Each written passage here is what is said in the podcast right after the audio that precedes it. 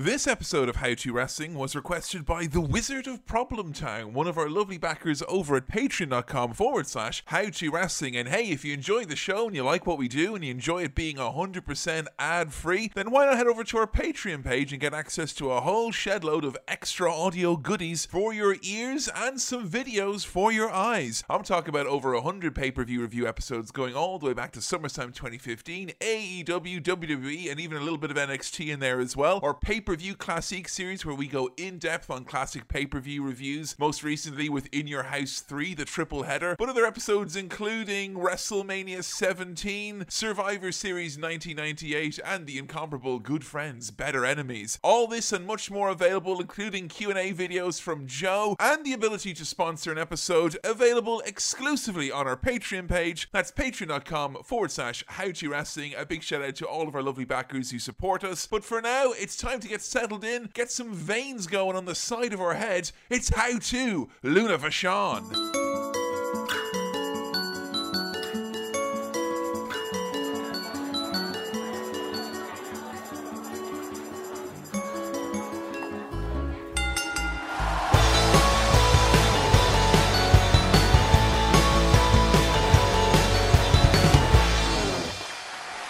Friend, and welcome to another episode of How to Wrestling, the world's first podcast detailing how to wrestling, how to get into wrestling, how to understand wrestling, and goodness knows, maybe even how to enjoy wrestling. And today it's me, your old pal Kevin, joined as I am always by my better half, Joe Graham. Hello. And today we're going to look at one of, if not the most unique woman we've ever laid eyes on here on this podcast or in the world of professional wrestling.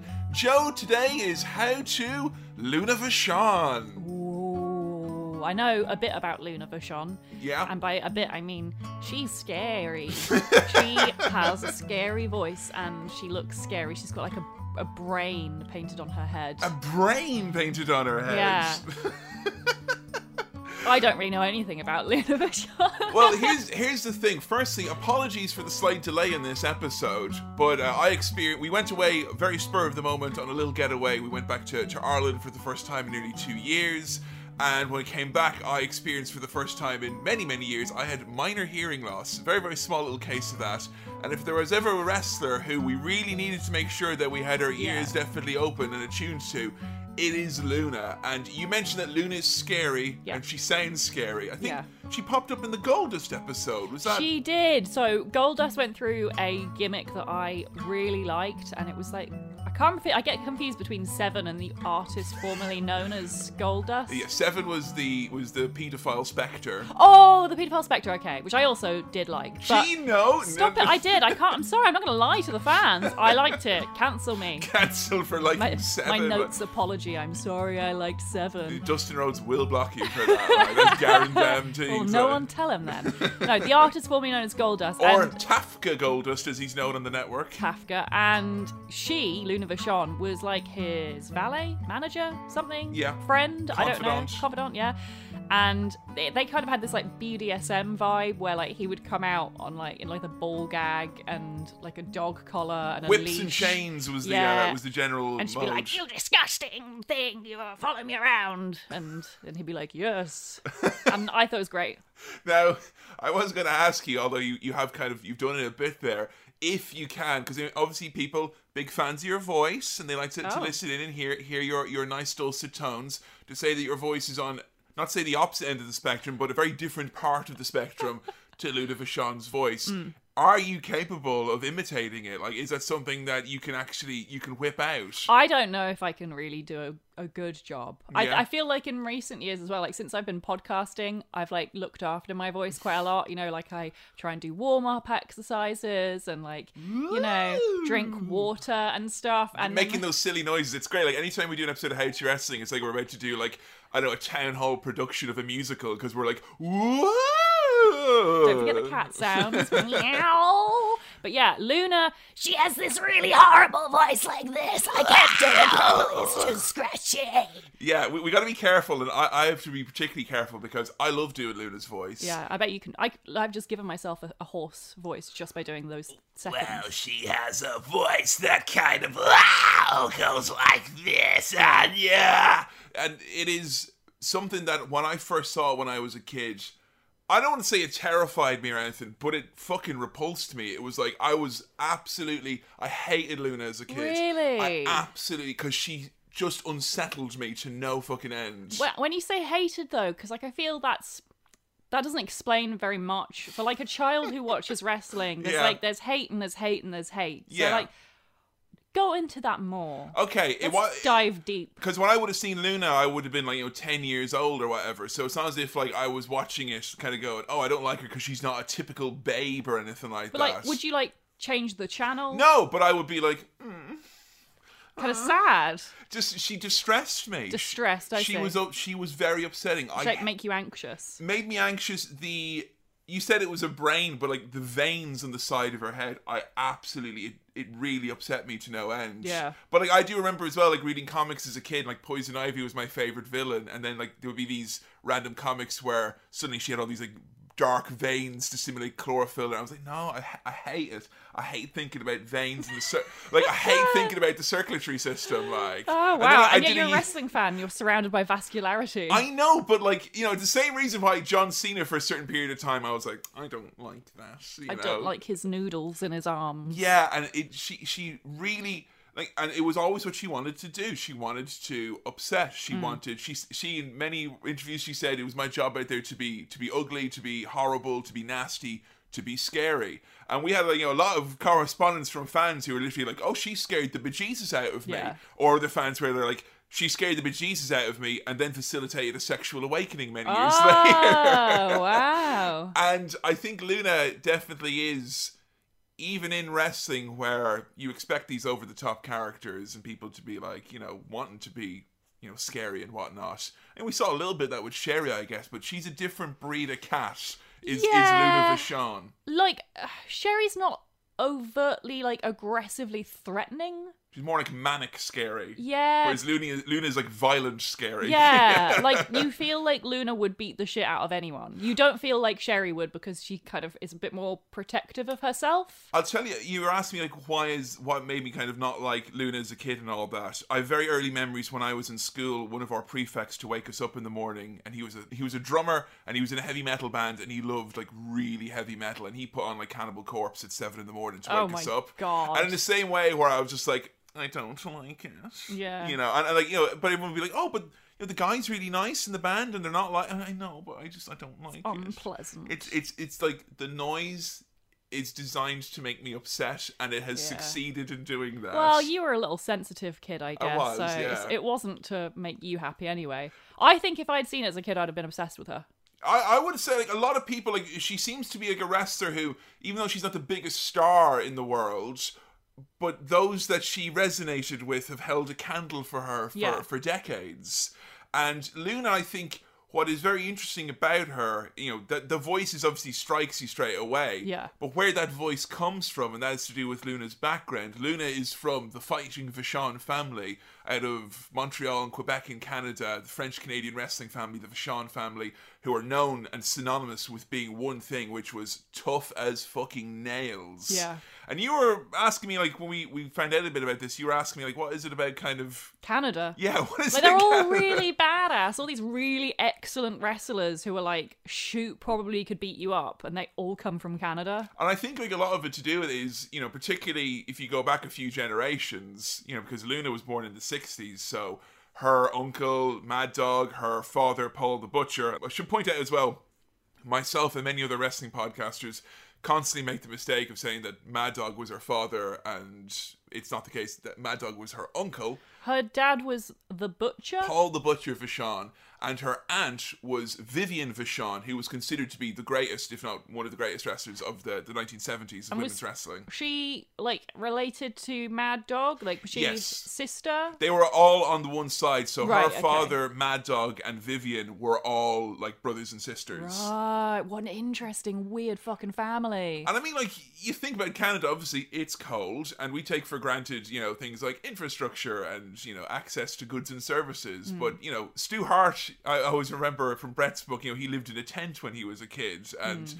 that's not to say that it was like the dark ages in Canada, but certain parts of Canada, and if you were traveling around as a wrestling family, you'd be going to parts of the country that were only accessible, you know, a few months a year because the lake freezes over and you can use it as a road suddenly. Yeah. So that kind of breeds a hardiness and a toughness. Yeah. So I wanted to show you before we got into Luna a little bit of the family, and we watched a little bit of uh, her uncle Mad Dog Vachon, who was probably her biggest influence. What did you think to Mad Dog? I absolutely love him. He's so cool. Set the scene. What does Mad Dog look like? What's his gimmick? What's his presence? He, oh god, he looks a bit like the Big Show, but really small and really hairy. Yeah, And he's got like this chin strap beard. he's missing a bunch of teeth. Miss- yeah, missing a bunch of teeth. He's got. He looks. He looks like a like a pit bull terrier. Like Yeah. he looks like a nasty dog, Junkyard Mad Dog. but like one of those ones that's like. It, you know, if it's not biting you, it's going to fall asleep on you, and you're too scared to move it because it might bite you. it's it's kind of a dog that will remind you of how vicious it once was at any given moment, Mm. type of a thing. And he's got those kind of gnarled ears Yeah. as well. I think the promos we watched, it was mostly a very bemused Mean Gene Okerlund being like, "What are you doing here, Mad Dog Vachon?" It's a pie box that I'm making. He's like building this coffin, but he's building it by smashing apart loads of wood with a hammer.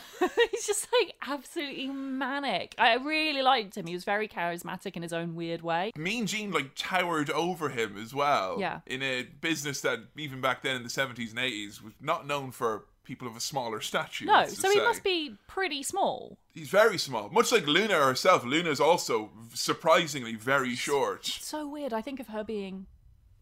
I think of her being really tall. Yeah, I think she has a kind of imposing presence. I think yeah. Whenever a woman is buff like that, because like Luna's got these massive, big, bulging Yeah. biceps. Like she's pretty ripped. So I always think that women like that are tall.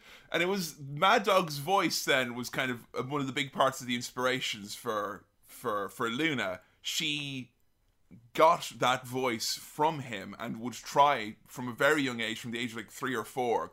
She was trying to imitate his voice and be like Mad Imagine how scary it would be seeing a little toddler doing that voice. and her head's like bending backwards. Could you understand what what uh, Mad Dog was saying? Like a lot of the time. a bit here and there. yeah. Not much. I think oftentimes in wrestling, when someone's got that unique a voice, actually what they're saying is almost superfluous. It's hard as well because like footage from that era hasn't aged particularly well. Yeah, like yeah. it's all on like you can get bits on YouTube and stuff, but it's low quality and like we had to turn up the volume to like max and even still I could barely make out what but either even Mean Gene was saying. yeah, yeah.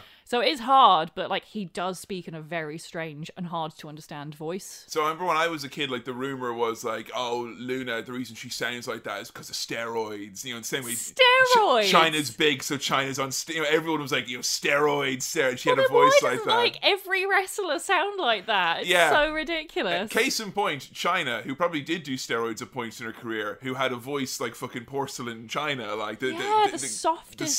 softest fucking voice in the world. But what happened with Luna, and she hadn't done many interviews, so tracking down the few that she had done, I was able to kind of piece together some of this. Not necessarily always in a very cohesive manner how she would bring out these little nuggets, but she did have a normal voice. But the normal voice, kind of by the time she was in her late teens, early twenties, was gone Right. because she had literally scarred up her vocal cords oh my by god. doing by doing Mad Dog's voice for so long. Yeah. And what was really interesting as well is that when we watched some of the Mad Dog promos, someone referred to him as Maurice Vachon. He's like, Maurice, don't call me that. I am the mad dog. and do you know what Luna's real name is? No. Gertrude. Oh my god, they have these proper old fashioned names. And like the interview I watched with her, the first thing she was like, Ah, don't call me Gertrude. That's why I became a wrestler. I was fighting all the time because I was called Gertrude. And like being the daughter of like not you know not just one wrestler, like kind of being the adopted daughter of another wrestler and having this you know larger than life aunt who's this legend. You know that's very very huge. It's probably closest thing I can think of is probably Bret in terms Yeah. of having it loom in her life. I got a, a fact here, and this is kind of the reality of living with a wrestling family. By the time she was in year eight, which would be the equivalent of grade eight in America or whatever, Right. she had been in 16 schools. What, just from travelling for wrestling? Yeah.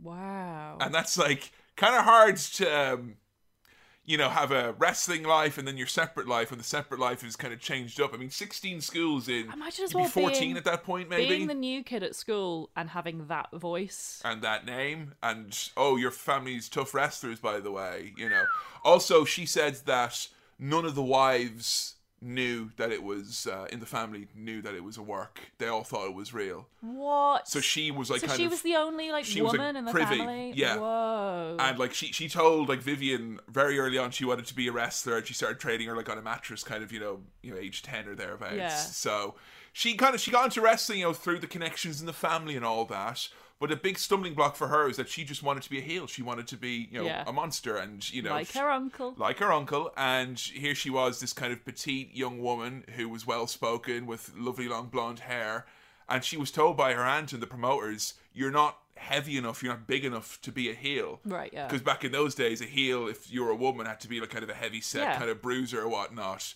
So she kind of went off and just kind of, you know, decided to forge her own path in that sense. And her earliest kind of break came, she was in championship wrestling in Florida, which is where Dusty Rhodes would have booked, where there was all sorts of kind of, you know, there was Satanist angles and all that stuff.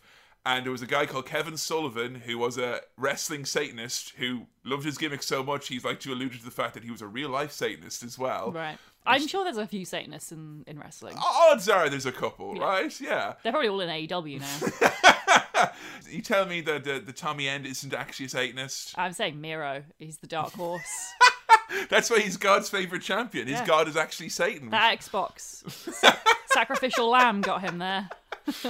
But uh, the very early thing that Luna did was her first kind of big angle was um, she was just like kind of a backstage reporter, you know, and she had her in a nice little kind of business 80s That's power really suit and all that. And she was to present an award to this young wrestler. And then the angle was that Kevin Sullivan, the Satanist, was going to come in and beat up the young wrestler and smash up the award. And Luna was meant to come in and be like, no, no, leave him alone. And then he was going to slap Luna. And he grabbed her and he slapped her as hard as he could. And he did it twice in a row. And he got blood out of her. like What? From slapping? from slap, he slapped her so hard, Oh my her lips split open. Anyway, they go backstage, and she was like, you know, in tears on camera, like, oh, Yeah. oh my god, you know, goes backstage, the biggest smile on her face, and she goes right up to him, and goes, Is that all you got? and she said, because she's a Vachon, that she's tough, and she should have hit him twice as hard. So hang on, she did this eh, shoot or kayfabe? Oh, this was like this was backstage. None of the fans could see this. This was in front of the boys. Oh my god. And again, it reminded me of Sherry, who was, you know, also had to say, "Is that all you got?" And uh, you want to be a women's wrestler in the eighties, you know, that's how you got in the door. yeah, you you gotta be tough as nails. tough as fucking old boots. So just on the thing of her being like a an interview lady, Yeah. how did she transition from that into wrestling then? So they kind of they just they had rebranded her basically, you know, and that was in Florida, and she went to other places like the you know the AWA. What, just like a total lack of continuity? She got beaten up, and now all of a sudden she's someone else. yeah, her when she was the the reporter, they gave her a different name and all that. Right. Okay. And so canonically, that's not even the same. Canonically, that's not Luna Vachon. Right. Like, although for all the wrestlers in the back, I'm pretty sure they remembered Luna, Luna Vachon and that she was a Vachon. You know, yeah. after that fact. So she trained originally in a camp with uh, with Moolah. I think that came up via our Mae Young episode. There's a lot of dark stories and whatnot.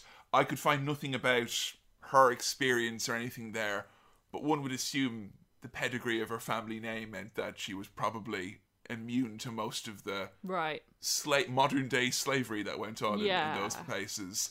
But um, it was around this time that she met and fell in love and courted my favorite mass wrestler. order. well, it is an interesting story of how they got together. But uh, my favorite wrestler when I was a kid was a was a vampire called Gangrel. Are you aware of Gangrel? Is I'm aware of Gangrel. You like bloodbaths in wrestling, Yeah, so I do. The uh, the original slime so Gangrel was wrestling as a vampire warrior at the time. warrior. Vampire warrior. What like vampires need warriors, or He's a vampire warrior. he was a warrior that turned into a vampire? Like I don't understand. which well, way there was a around it dingo is. warrior over in the other company, so Oh, he was going to be the vampire warrior. Got it. And he all he claimed he always had a soft spot for her, Mm. you know, and that you know he thought they were friends and all that. But he was terrified of her, Okay. like absolutely terrified of her. Mainly because he knew that she was going out with like Dick Murdoch, who's this like old badass wrestler, and you know, was, you know. No, if you messed around with her, you'd, you'd incur his wrath, or she might incur his wrath. You know, it was a very kind of dodgy situation.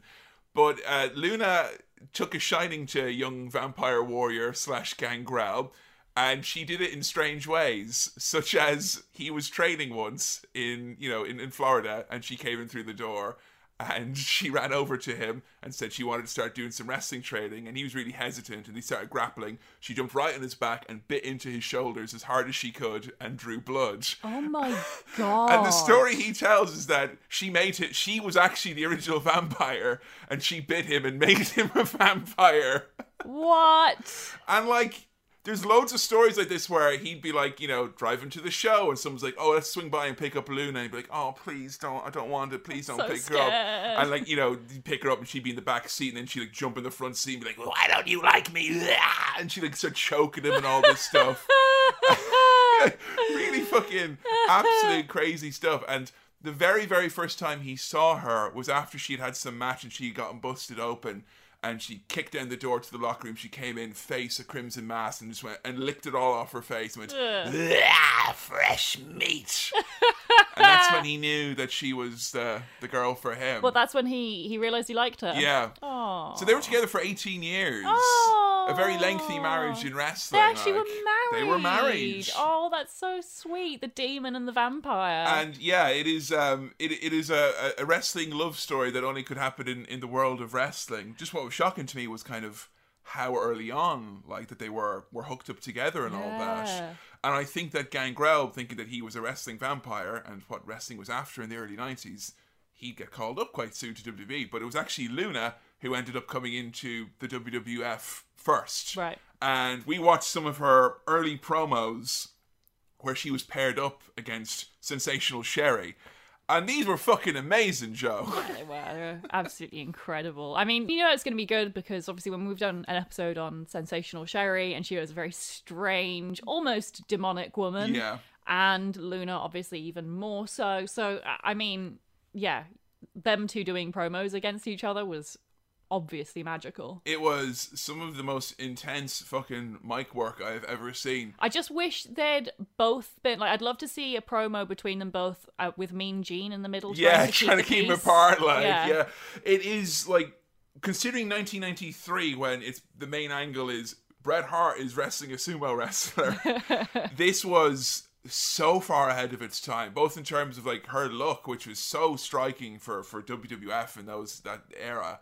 You know, it's very kind of squeaky clean, family friendly, and she's like straight up you know, 50% dominatrix, 50% like something out of a black metal porn video or something like that. It is like, and the video, the it, you can find on YouTube, it's called the most metal promo in wrestling history, where she's surrounded by all these like chains and she just is pure, unfiltered demon, I guess. Uh, some of the lines that stuck with me, which was, Trying to use mere words to describe the beauty of Luna Vachon is like using a screwdriver to cut roast beef. Amazing. that is absolutely iconic. But the sad thing about this is that this didn't actually lead to a match. Unfortunately, Sherry was gone before then. They did some house show matches. Yeah. But this big, you know, really intense feud, it never actually got to them on television or a pay per view or anything like that. Oh, that sucks. But like when we were watching it, the crowd were super, Yeah. super into it. Yeah, I mean, I'm not surprised because, like, I mean, Sherry at that point, she'd like had a proper big career. Yeah, and, yeah. like, you know, run with the Macho King and stuff at that point, hadn't she? yeah, yeah. And like, she was a face as well. She just turned yeah. face, yeah. And obviously, it's it's kind of weird seeing Sherry as a face, but like, it works so well because Luna's so. Such Yeah, a great Sherry. heel. Sherry can only be a face when Luna Yeah. is the heel. Because Sherry, I was, I was like, oh, I don't know if I want to watch a Sherry face promo, and Sherry's there on her knees going, "You'll be screaming that I'm sensational!" Like, oh, this is great. I fucking love it. Also, I think it might be the earliest example of wrestling passing the Bechdel test. Yeah, we we had had- yeah. an interviewer lady who looked just like Princess Diana interviewing them both about each other. It was great. Like, like the look in terms of the um the veins and like the hair as well. Like, Yeah. the, did you know like there was kind of it was all shaved on the sides? Yeah, yeah, so she can draw the veins on. She looks a bit like a mutant pony. Oh, what? A mutant pony. I mean, oh, because of the big kind of puffy tail that she has on her Well, hair. yeah, it's like kind of she's got the sides shaved, but she's got like um a perm down the middle, and it's like in not a mohawk, but like that area of hair. So she's got like a mane, basically. So the origin behind it is that apparently when she was first in Florida and doing some stuff kind of in the territories, she had a tag team partner and she had the other side of her head shaved. Oh. So the idea was that Oh. they were kind of like matching and all that, which again, like that's like that's so far ahead of its time and all that. Like you, tag teams would kill for that these days, that kind of synchronicity. But the veins on the side of Luna's head, originally those were just drawn on, but they did become actual tattoos. She got that oh, I thought you were going to say head. they became actual veins. Oh, I was like, no, no. like she became so incensed all the time that they just popped onto her head. Fucking hell. It'd be horrible. So the idea behind it was that she said that one half of her was like Luna, which was the side with the veins, and the other half of her was like her, Gertrude. like Gertrude. I, I guess like it's Gertrude. But it was just interesting to think that she was kind of playing with that. I think we watched some kind of something from AWA where she had really leaned into that kind of two, like she had makeup done completely different on one Yeah, side. she looked like a normal, nice lady on one side, and her skin was red on the other. Yeah. Like so really like just completely far ahead of its time. I can't believe she got tattooed though. That's so extreme. the reason it happened, and it actually takes us to, you know, after the stuff with Sherry didn't work out, she got paired with Bam Bam Bigelow, the Beast from the East, who we, I think, saw in our Taz episode. And Bam Bam used to be, his job was to draw on the veins on the side of her. And Bam Bam's wife apparently got sick of him coming back with, like, all this stuff all over his hands all the time. Right. So for Luna's birthday, Bam Bam's wife took her to a tattoo parlor and asked her if she wanted to get him done permanently. And she was like, wow. Wow. So she did. As it pertains to the voice as well, I should point out one of the interviews I watched is with Gangrel. Like that voice and the noises is kind of like part of her communication style. So like Gangrel would just randomly say something like, you know, uh, that was a fun time we had that one time, wasn't? And then she'd look lovingly in his eyes and go, or she'd say something like really kind of standoffish. She'd be like, "Oh, okay," and then she'd turn turn to him, and go, "Rah," but they give him a little smile. Wow. So like they obviously the gothic lifestyle has been through so it. yeah. They were deep into that, like for, Oh, for real. Uh, there was one point where she was talking in the interview about you know offers other people had at the time to be in you know in Playboy and stuff like that, and Gangrel turns to her and goes. What they asked you to be in Playboy though, didn't they? And then Luna says, "No, that was that horror magazine." And then Gangrel goes, "Oh!" with a big smile, big eyes in his face, like so. Yeah, so she got paired up with Bam Bam Bigelow, two tattooed people. I guess it was probably because of the, the tattoos that they were stuck together. And this brings us to our first match that we watched, because Bam Bam Bigelow had a huge issue in 1993, and that was some fucking clown named Doink the Clown. and this takes us to WrestleMania 10, a night which brought us the legendary Owen Hart versus Bret Hart match, which people talk about in the annals of history. And it also brought us this match, which is Luna and Bam Bam Bigelow versus the Clowns. Doink and dink. You uh, you needed the show to be paused when their names were called out. Yeah. Because of the silliness. Uh, what are your thoughts on Doink and Dink, Joe? I fucking love them. I'm obsessed with Doink and Dink. I'd heard of Doink the Clown before and I thought, that's stupid. I don't like that. Like, everyone makes fun of Doink the Clown and not in the kind of like, haha, we love him kind of way. So I was just assuming that I wouldn't like him. Yeah.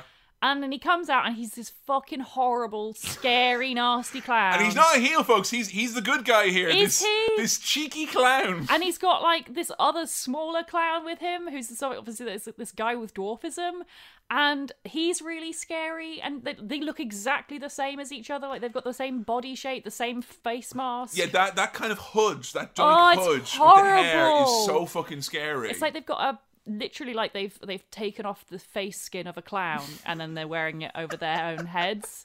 It's so upsetting, and I love it. I got a quote from you when Doink sprayed one of their guests in the front row with his flower. You said, "Oh my fucking god!" Yeah, it's great. Also, they're both so fast. They're like really fast clowns. Like Doink uh, running around so speedy, and then Dink comes out and he's like bzz, bzz, bzz, like a little bee. Are you telling me that Dink is a spry clown? They're both spry clowns.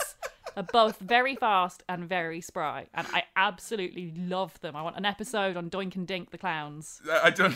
I don't know. My birthday soon, Kevin. I don't know if this helps with the whole wrestling as a circus critique when we have literal clowns rolling Love around it. here. I never thought because I don't even like clowns that much. Like clowns Yeah. are fine, you know. But I've never. You're not like scared of clowns, are you? Yeah, I mean, scary clowns I'm scared of. Yeah. Like, but like, I'm, I don't care strongly about clowns either way. I don't like hate them or love them or anything. But I just love Doink and Dink. And like, just really entertaining. And there's something about pairing a couple of fun-loving clowns against no fun Bam Bam Bigelow Yeah. and straight up cruel and evil-looking Luna Vachon. And look, we might as well spend some time to talk about it because some of the fucking outfits here on this episode are, are next Amazing, level. yeah. This like this fucking collar thing that she's got going so on. cool. She's got this massive black collar, and like her outfit is like mostly leather straps and like a silver bikini and like assless tight chaps things. I love about it as well. cool. This is like not a time where you know you would have wrestling commentators like Jerry Lawler being like, "Whoa, check out the babes!" It's, Well, we did get a little bit with a little Sherry. though, yeah, with Sherry. he was like, "Oh, I like looking at Sherry." but Luna Vachon, there was one person in a lot of the clips we watched who was adamant that she was his centerfold dream. Oh, yeah. and Bobby the Brain Heenan Oh yeah. loves Luna Vachon. He's like, "Look at her, she's such a doll, McMahon." there's my centerfold. he, he's like, and he was asked like, "What is it you like about her?" And he goes, "Well, she's beautiful. She's great. Her uncle is so tough, Maurice Mad Dog Vachon. Her aunt Vivian Vachon. So, all right, nerdy Bobby Heenan He's got a crush on her because of her wrestling family pedigree. Like, even when Luna's not tagged in in this match, you you get a good sense of her because there is this low level Yeah. happening all the time. And even though it's quite uh you know you could look at it and probably go look at the outfit and go it's pretty edgy and all that jazz you know Oh, for, for, very much so. but I, it's not it's not done even though the outfit's kind of skimpy and it's obviously for for a certain corner of the room it's it's definitely for for it's definitely for kicks but I think it is still it's not presented in a sexual way it's it's No. presented as a scary thing She's not presented in a sexual way. Like Yeah. literally, you could get like everything she's wearing. You would see on a very sexy lady in NXT, like rocking it, and everyone would be like, "Yeah, she's like the hottest woman in wrestling." But because Luna distorts her That's it. And body it's and not her just face, the, the makeup and stuff no, no, it's it? not. It's not at all. It's the way she carries herself. It's the way like she will she'll push her face into her neck, so she gives herself this like double chin, and she'll like turn her neck slightly, so her neck almost looks broken. She can literally turn her mouth like sideways Yeah, almost with this weird snarl. gives herself like a hunchback and like keeps her arms close to her body like a dinosaur. Yeah, she does this. She like literally like looks like she's trying to tear her skin off of herself Yeah. at times. Like you get this sense with her. It, it's almost like she's a fucking terrifying stand in JoJo or something Yes. like that. That there's this otherworldliness, which I think it is probably a disservice to be like, ah, she's just doing her uncle because Mad Dog had that intensity. But it literally looks like that there is this fucking energy that's just exploding out of every fucking orifice of Mad Luna Dog Vachon. never seemed otherworldly, Yeah. like or mystical or anything like that. Whereas Luna is very much like she seems like a demon. Yeah, I mean, you could tell any kind of crazy, over the top, ancient amulet storyline with Luna and be like, yeah, buy that, Absolutely. She's an Oni. Yep. But like as well, like, she has these kind of crazy earrings and chains. She'll like rip random stuff off and just fuck it to the ground. Yeah. The reckless abandon which she pulls off some of those earrings made me wince. no, that really heavy necklace, and she just tears it off like she's mugging herself. And I thought, okay, it's WrestleMania 10. It's the clowns versus these kind of scary baddies. It's going to be a little bit of ring around the rosy type of fun, like particularly when Dink gets tagged in. It's like, all right, here comes Luna. There's going to be some like kind of silly stuff, and she fucking waffles old Dink. She kicks him so goddamn hard. Yeah. I think that's partly why I liked these clowns so much, is because I've said it before, I've always wanted to see a wrestler with dwarfism get Yeah. presented as like an actual normal person. yeah, yeah. And obviously Dink is wrestling a woman, which is like supposed to be like oh, because he's not a real man or whatever, but because it's Luna Vachon who wrestles men generally in her career, it just makes it out to seem like legitimate, like Yeah. badass for both of them. It's just really cool to see them both actually beat the shit out of each other. And Luna does stuff which, you know, they've done stuff with you know with wrestlers with dwarfism before bringing like a big guy in, and it's always kind of like the standard heel heat of like oh the bully throwing his weight around. Yeah. Whereas with Luna, there's a bit of that obviously. Yes. You know she slams Dink and all that. She's nasty to him. That's it. There's like a lot of the stuff that she's doing is like she's got her fucking those claws and Yeah, she's, she's ripping raking at the fucking at the mask and all that. It is it is amazing stuff. And I, But because Dink is such a scary little clown, it's like, so like, I didn't find myself being like scared for him. I was kind of like I didn't know who to cheer for because like I was Yeah. like they're all so frightening. I was I was a bit bemused, of course, when you have Doink tagged back in along with Bam Bam, but then Vince McMahon said, "Uh oh, the big boys are at it again," and I was immediately always forgiven. We had some great lines on commentary about the clowns, like this one from uh, from Jerry and Vince, where Jerry goes, "There's got to be three or more doinks under the ring," and Vince says, completely seriously, "No, no, we have one doink and one dink."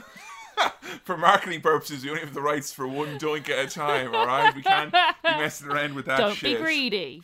So we have Dink doing lots of kind of evasion from Luna and Bam Bam, who kind of work in tandem to kind of like try and get him. He's so fast. Yeah, they take advantage of his of his nimble nature. We then have Dink getting completely smushed. I couldn't tell if it was on purpose or not because of what happens later in the match. I am open to the possibility that when Bam Bam ran against the ropes and just fucking waffled Dink and sent him sailing, that could have been planned. It could have been an accident. Either way, it made me go and, and gasp to no end. We have Doink getting dismantled by Bam Bam, who hits the diving headbutt to provide the win for his team. And what was meant to come afterwards, I think, in this match, was going to be a heartwarming little moment when the two bullies tried to team up on Lil Dink, and then Doink saves him and runs them off. But instead, what happens is there's a miscommunication. So Luna and Bam Bam pretty much kill Dink the clown in this. Yeah. There's they both go for a dive. Yeah. And Dink rolls, but when Dink rolls, he gets waffled by Luna, who's sailing off that Well, rope. Because Bam Bam and Luna come from opposite corners, and Dink tries to roll out of their way, but No way there's no way ever going to happen. Yeah, he's, it's literally impossible because no matter which way you roll, there's going to be someone jumping on you, and so yeah, they both jump on him. now this was obviously a massive fuck up, and they Was it though? Because I loved it. I thought it was really effective. The crowd were like heartbroken because they just seen the, the clowns get killed, and then afterwards they saw the smaller clown get killed even more. And then they have a little hug in the ring. It's really sweet. These two terrifying clowns like having a little cuddle. Like And they're Luna, there. Luna and Bam Bam have this look where it's like, uh oh, and then like, ah, fuck it, yay, and they walk off and they win. So Luna and Bam Bam pick up the win at WrestleMania 10, and it was a match which I was very glad that we watched for many reasons. What was your first outing with with Luna and the clowns like, Joe? Amazing. I mean, I can't give all the credit to the clowns as much as I do love them, but Luna was was really good in this. and very very fun to watch. Have you got a star rating for me? Yes, five stars. Perfect match. I would watch this again and again and again. I'd recommend it to anyone. So good, so good. So Luna is around for a little bit, and unfortunately, the women's division at the time very, very shallow. In that you would have obviously you had stars, you had people who could go like uh, Alundra Blaze, you had Luna Vachon, you had Sherry was kicking around, but unfortunately for them, it didn't feel like that. You know, women's wrestling was something that Vince McMahon wanted to take very seriously, which is strange because if there was one thing you could have done to make yourself different from WCW in the early 90s, providing women's wrestling was, was certainly one of those. Well, they still haven't learned that lesson, have they? No, I mean it is it is still kind of mind blowing to me that WWE are now the the industry leader Yeah. in terms of you know And it still sucks. SummerSlam. We got three women's matches. Yeah. You know uh, issues with with a lot of it, but still in terms of actual screen time, They're the best. They're the best By far. and pay. They're the best. And the, you know, again, like we said in our PWG episode, it kind of beggars belief that WWE have managed to become the industry leader in this. Yeah. is kind of bullshit. It is, but also then like I don't know, it makes me at least somewhat grateful for like the one good thing that brands and corporations do, which is like they have to adhere to like certain diversity outlines just to like meet a quota because Yeah. it looks bad for their shareholders otherwise. And Yeah. it's like if that's the reason you do it, I you know I don't care so long as you do it. I think a lot of us were probably thinking after Ronda departed in you know late 2019 that we wouldn't be getting as much focus, but it feels like it's the same, if not more. And Yeah. the fans are back as well. I just kind of, I was like, you know, in the in the spirit of Luna Vachon, who was ahead of her time, and you know, was an incredibly talented wrestler who didn't have anyone to wrestle on the main fucking WWF the main show. She could have written her meal ticket. It just, I hate that. We're nearly fucking 30 years later, and I feel that there's women on AEW and there's women, you know, on, on different companies who are still kind of in that boat, like where it's like there's there's not enough push from management. Sorry, we just can't find any other women Ah. that, that we want you to wrestle with. sorted out wrestling industry along with your many other flaws. so she departs WWF after a spell, and what was interesting about during this time is that over in USWA, which is Memphis, which would have been kind of a developmental league or a feeder system, Vampire Warrior Gangrel, he was wrestling there at the time. And Luna, just to be with him, she would wrestle the full WWF circuit, do all the house shows, all the TV tapings, pay per views, all that and then she would at the weekends she would head over to USWA and she'd just like show and go, "Hey, I'll wrestle." Like she'd wrestle for free just to you know be with her husband and all Aw. that, which I thought was like showed a passion which a lot of her contemporaries probably didn't share. Yeah, I can't see many wrestlers doing that. You know, men or women. I No. could imagine people being like, "Yeah, I'll go wrestle for free because Yeah. I just love it so goddamn And I much." love my husband or wife that much. That's Yeah. really rare. so it was around this time she gets a call from the Young Upstart promotion out of Philadelphia, which has had around a year or so under the tutelage of Paul Heyman. Extreme Championship Wrestling wants to add a little bit more spice into their Raven and Tommy Dreamer feud, and Luna Vachon is brought in along with Vampire Warrior, who wrestled a few shots there, and she is she is like over the top in her praise for ECW when she's ever asked about it, even though she was only there for like five months or so. Fucking adores it. She thought it was great. She said you'd see every night someone would bleed in every match, and it was great. There were people bleeding for the show. She said she liked the mentality of everyone everyone bleeding together. Hmm. And she liked that everyone was working together to make the show together, as opposed to when she was in the WWF, where it felt like everyone was just trying to make their thing look good. Yeah. Or maybe their opponent, but mostly their thing yeah, look yeah, good. yeah. She does have big ECW energy. I was shocked that she was there for as little as she I was. know, right? Because like, if she was booked properly, she could have been like their top star, like their top Yeah. women star anyway. And I mean, it's something that Heyman he flirted with a few times later on. What we see here, the idea of having this fucking badass woman come in and wrestle the men and not kind of bat an eyelid about Yeah. it. Again, something which wrestling has tried and really failed to do, and kind of skirted around the issue, dipped their toe in the water.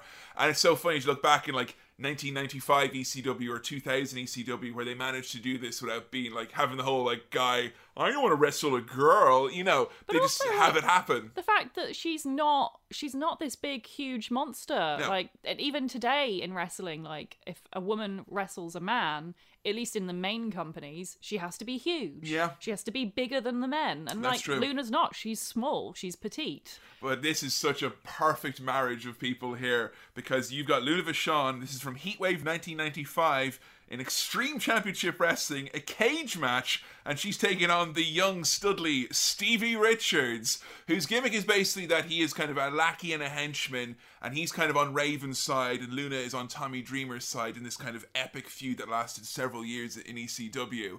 And there was something about seeing this young kid Stevie Richards come out, who Luna in her interview described him as a sweet little baby.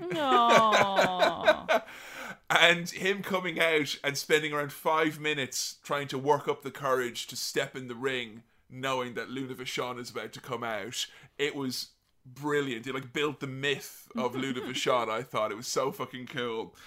These two have got some rockin' mullets as well. It's 95 and mullet Oh, season yeah. is in full effect here. Both ponies. I mean, Stevie's pretty fluffy here, Yeah. you know?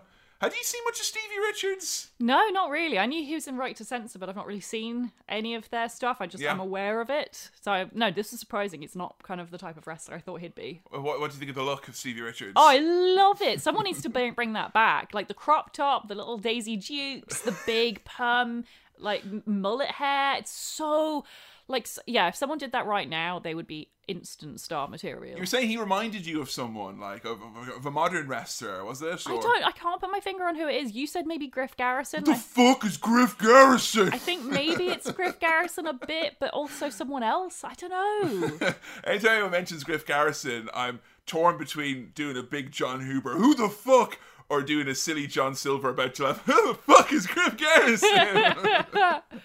so scared Stevie is in the cage, terrified, and literally his name is being announced, and Luna. Like a fucking out of a cannon is straight in the ring. And unlike her WWF look where she's kind of all big and puffed up and kind of like this almost like she's had electricity pass through her, she's kind of sleek here. Like, you know, she's like wet, slicked back hair Yeah. and whatnot. And kind of in a, in a uh, kind of a sleek unitard. This is a hell of a look. And within, I would say, two minutes, Stevie was busted open Yes. pretty severely in this one. Yeah, he's bleeding a lot. And actually, shortly afterwards, she started bleeding as well. I didn't catch what either of them got cut by. Did they just blade for the sake of it? Well, seeing as literally every time Stevie ran into the ropes, he was then just thrown into the cage and like blah, blah, blah. I think that was how Stevie got busted open. it wasn't just like Luna being like, I love everyone bleeding together. Let's all bleed together by blading together. The reason she's so pro blood is probably because of some sort of like sacrifice or something like that, a ritual. I Well, bet. she loves she loves drinking blood. I mean, that's canon. That has canonically been proven with Luna. That's true. I think she busted herself open. There was a point where she did like a, a, a backward splash off the side of the cage where she was kind of facing out into the crowd and she sent her body out flat and went flying down. She Yeah. grazed her elbow and I Yeah, think yeah. her forehead. But there was this like this submission that Stevie put her in where he tied her legs up on her and she was lying on her front. He tied her legs up and put his foot in and then pulled her face back Hmm. and she was bleeding and he just started slapping her, paintbrushing her in the face. It was, to quote Michael Cole, physical. They yeah, waffled the shit out of each other, Joe. Yeah, no, they did. It was hardcore. And there was some like you know, you're used to seeing with women's wrestling in the nineties a lot of the kind of the hair pulling and stuff like that. Yes. And she did that with Stevie. But it was kind of terrifying with Stevie's hair to see him actually be flung around with his full weight while she was holding on because to that like scalp. you see that happen a lot as you were saying with like female wrestlers but oftentimes they're tiny they weigh like less than 100 pounds so when they get thrown around by their hair it's kind of like oh that would be sore but you know at least they're light stevie richards looks pretty big He's one of them deceptively big wrestlers. and he's like beefy too Yeah. like not necessarily in like a overly muscular way but he's just a big dude, like. sturdy Yeah, yeah. looking like he looks quite dense and the thought of him being chucked around by his hair makes my scalp feel weird I just fucking love, you know, this is the ECW crowd where they're used to seeing women get beat up, really, you Mm. know. And you know, when Luna gets power bombs, Jo- Joey Styles goes, "It's the '90s." For fuck's sake, man! yes like- it is but just like how quick the crowd bought into it, it was as if they were because they've had you know, we saw like you know Beulah fight Fonzie and all that, and there was a kind of a bloodbath. But like how quickly they bought Luna as like just yeah she was wrestling like you know it It's really interesting this period of ECW because like the crowd is not what I thought an ECW crowd of being. Like the first thing we see in the crowd is a guy wearing a nice yellow Beach Boys t-shirt. and it's like I can't imagine, you know, a year or 2 years later that guy being allowed to wear that t-shirt in that room. Didn't Brian Wilson spend a year in bed watching ECW tapes? I'm Shut pretty up, sure. dum, dum, dum. Uh, the greatest chance that we got in this match: Stevie fucks sheep.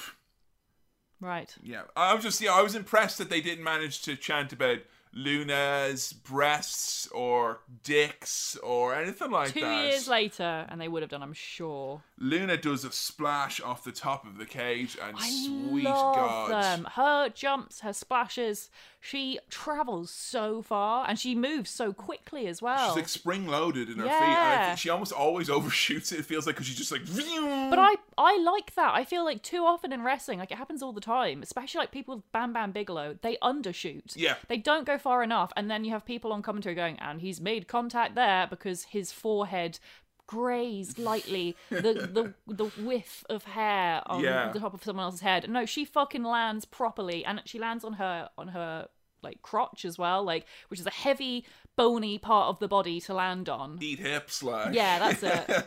it reminded me a little bit of o- of RVD. You know, Yes. speaking of ECW, just that kind of Powerful legs. the hang time and just like the arms and legs back as far as Yeah. possible. You know, she's taking the move like she's an action figure, more Mm. or less. It was.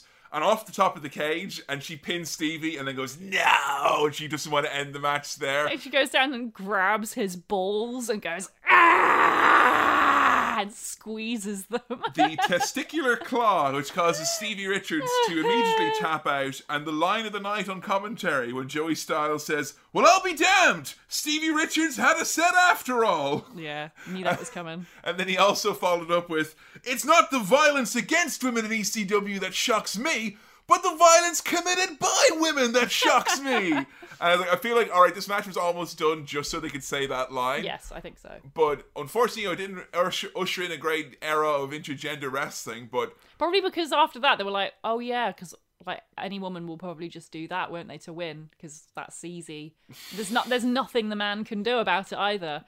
I mean, I like that they told the story that Luna did that after she beat Stevie within an inch of his life Yeah. and was going to pin him with a wrestling move, and then she's like, "Because you're so beaten up now, I'm going to do this For the fun. end for fun."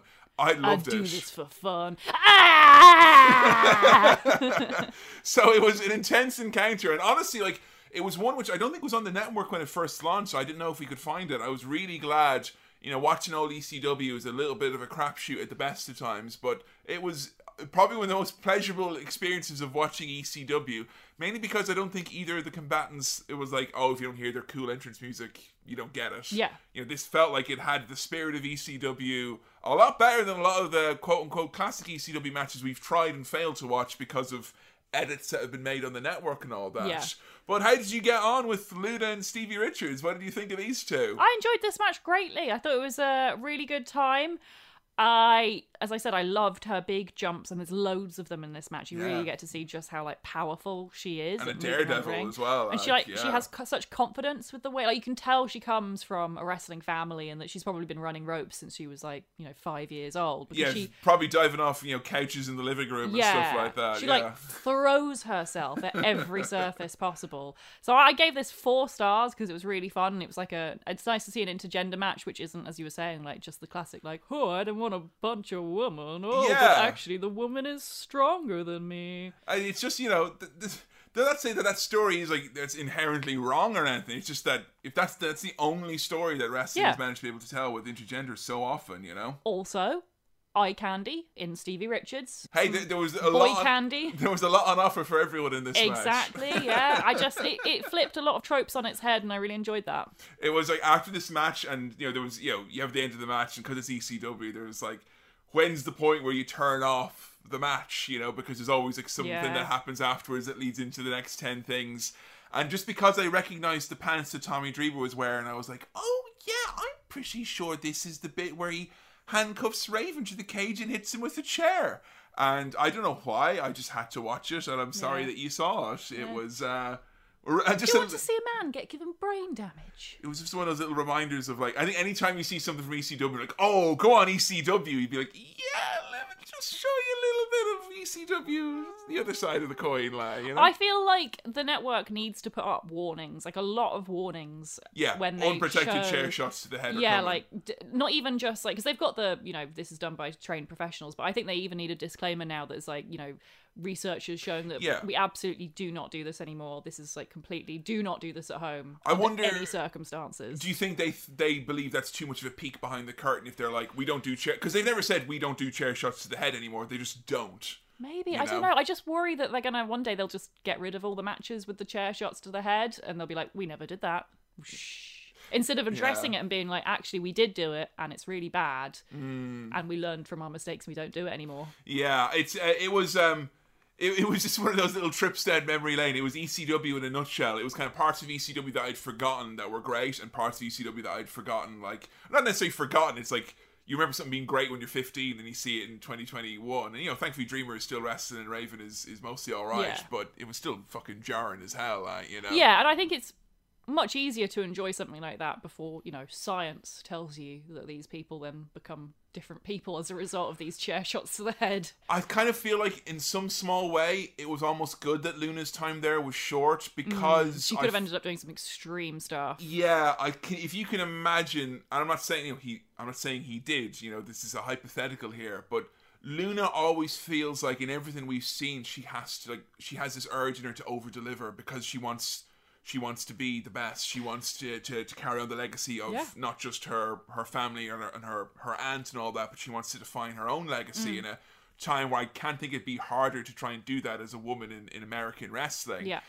And I could just, you know, you know what Heyman's like. Oh you yeah, that little whisper in her ear. you're from the Fighting Vachon family, and no one's tougher than you. And that's why you're going to take this power bomb through the flaming table. You know, she, she would have done anything. Oh yeah, absolutely. She would You have know? done. Well, she was badass, tough as nails. She probably could have done anything. But, Yeah. like, yeah. Whether or not that would have been a sensible thing to do is a different conversation. She does have a little brief tenure in WCW. She has a couple of shots there against Alundra Blaze as Medusa. She has very little positive things to say about Medusa. She kind of viewed her as being kind of a, a political enemy and all that. And like I was watching, you know, these interviews with her and reading the interviews with her uh, of her saying kind of like, you know, felt like it was a who's who of women's wrestling at the time that she was like, oh god, they were terrible and they were, you know, awful and all that.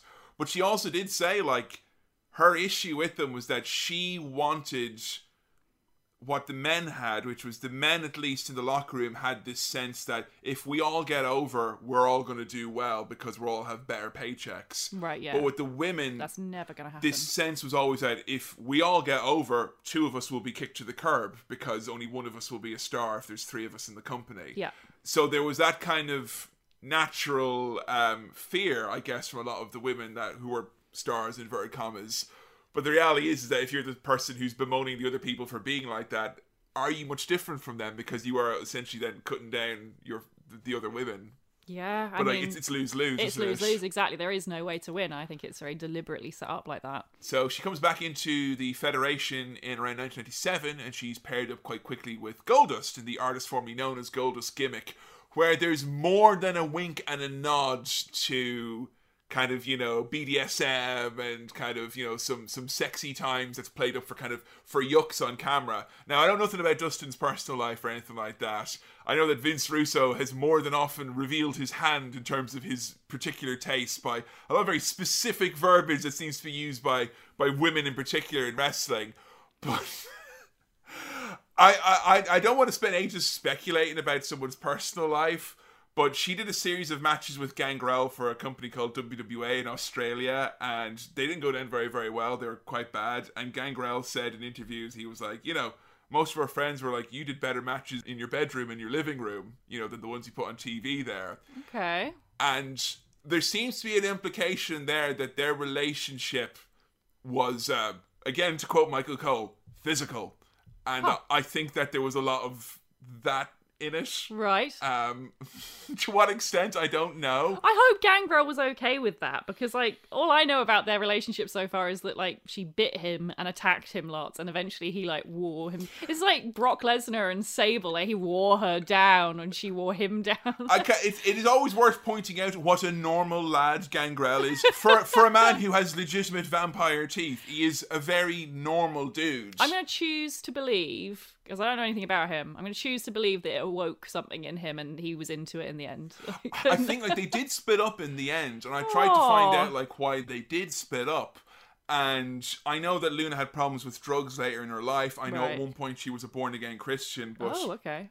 in one of the only kind of interviews I could find where he talked about it, you could tell he still had a big soft spot in his heart for him. He was kind of you know fighting back tears and whatnot, Oh, trying to bless. but I think uh, he he alluded to the fact that whatever their lifestyle was, Hmm. and they went kind of deeper and deeper down into that lifestyle Yeah. to the point where he wanted out and Right. Hmm. she didn't. And I think it was drugs, sex stuff, Yeah. and the company they were keeping and whatnot.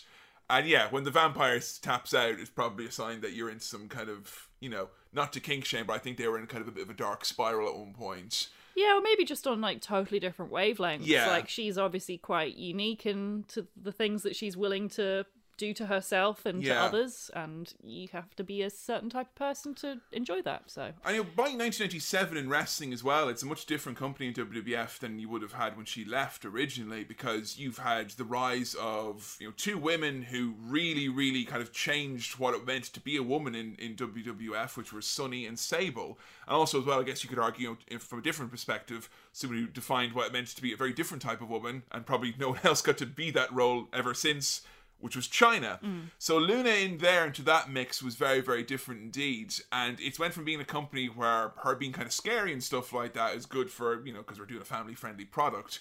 And now it was more being used to kind of almost use her to hold her up as a mirror against, like, well, here's, you know, Sable and here's Sunny mm. oh, and here's Luna. And I don't know, it felt to me a little bit like that would get to your confidence and your image of yourself at, at a certain point. I think it could do. I don't think it necessarily would. Because we watched, I think uh, we did. Uh, there was the Miss Rumble swimsuit contest Yes, we did. with uh, Fabulous Moolah and Mae Young. yeah, and, and she was in that, and like she did not want to do that, like at all. Like she did not want to do that. Was that the same one which had was it Ivory? Ivory as well. Yeah, they had a lot of women in that who were like did not want to fucking didn't really do want to do it, and then you had Mae Young and Fabulous Moolah who were like, "Yes, take Yeah. off all our clothes." But like I, I was watching this interview with her and she's saying like, you know, no one wants to see me in a bikini. People pay to be scared by me. Like Hmm. and why would you want to see me in a bikini? And then she was like, you know, then I put on my bikini. I was like I kind of I was almost shocked by like how good I looked. And I was Yeah. like you know, it happens with wrestlers sometimes when you get so down the rabbit hole of a character and an image. well, when it gets to the point where you're tattooing veins on your face, Yeah. like that is going to change your self-image because you'll Yeah. wake up in the morning and you'll see a veiny, scary face looking back at you.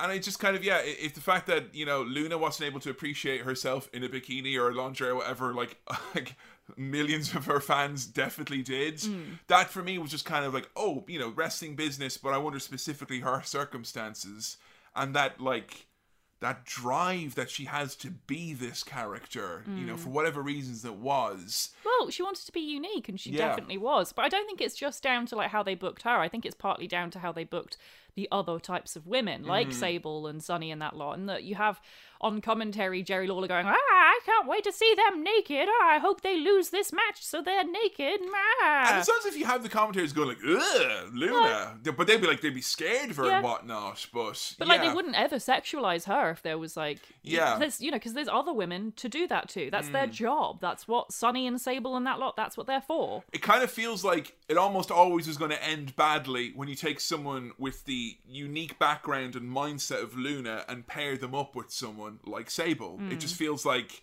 that's an almost impossible way to do business with all the various men pulling the strings in their ears Yeah, I just think I think it says a lot about how sexualized in general wrestling is. Is that like a woman like Luna who didn't need, you know, she was a, I think she's a, you know, very sexy woman in her own right, but she didn't need to be. And I think it's the fact that she felt that she needed to be sexy in some way, hmm. as though that was like tied to her worth, when Yeah. actually her value is a lot more in her uniqueness and in her performances and stuff like that. But she still, even still, was like, oh well, you know.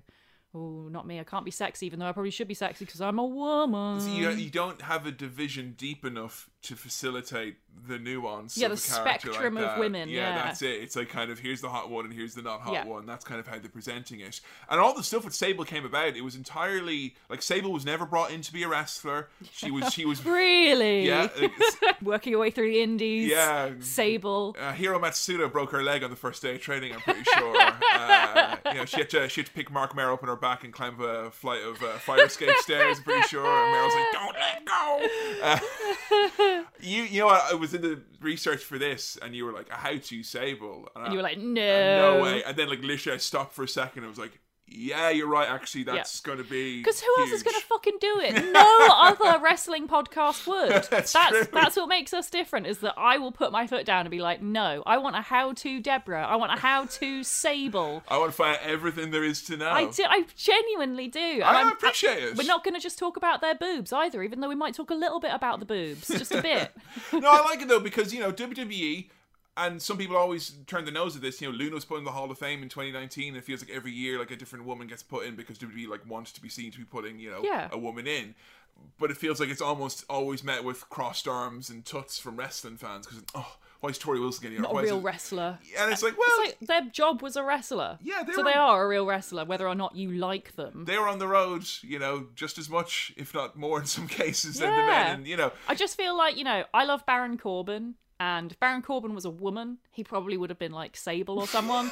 so I have to fight for my Baron Corbins of this world. move over God as a woman, Baron Corbin as a woman. Like, that's what he instead. So yeah, Sable was kind of you know.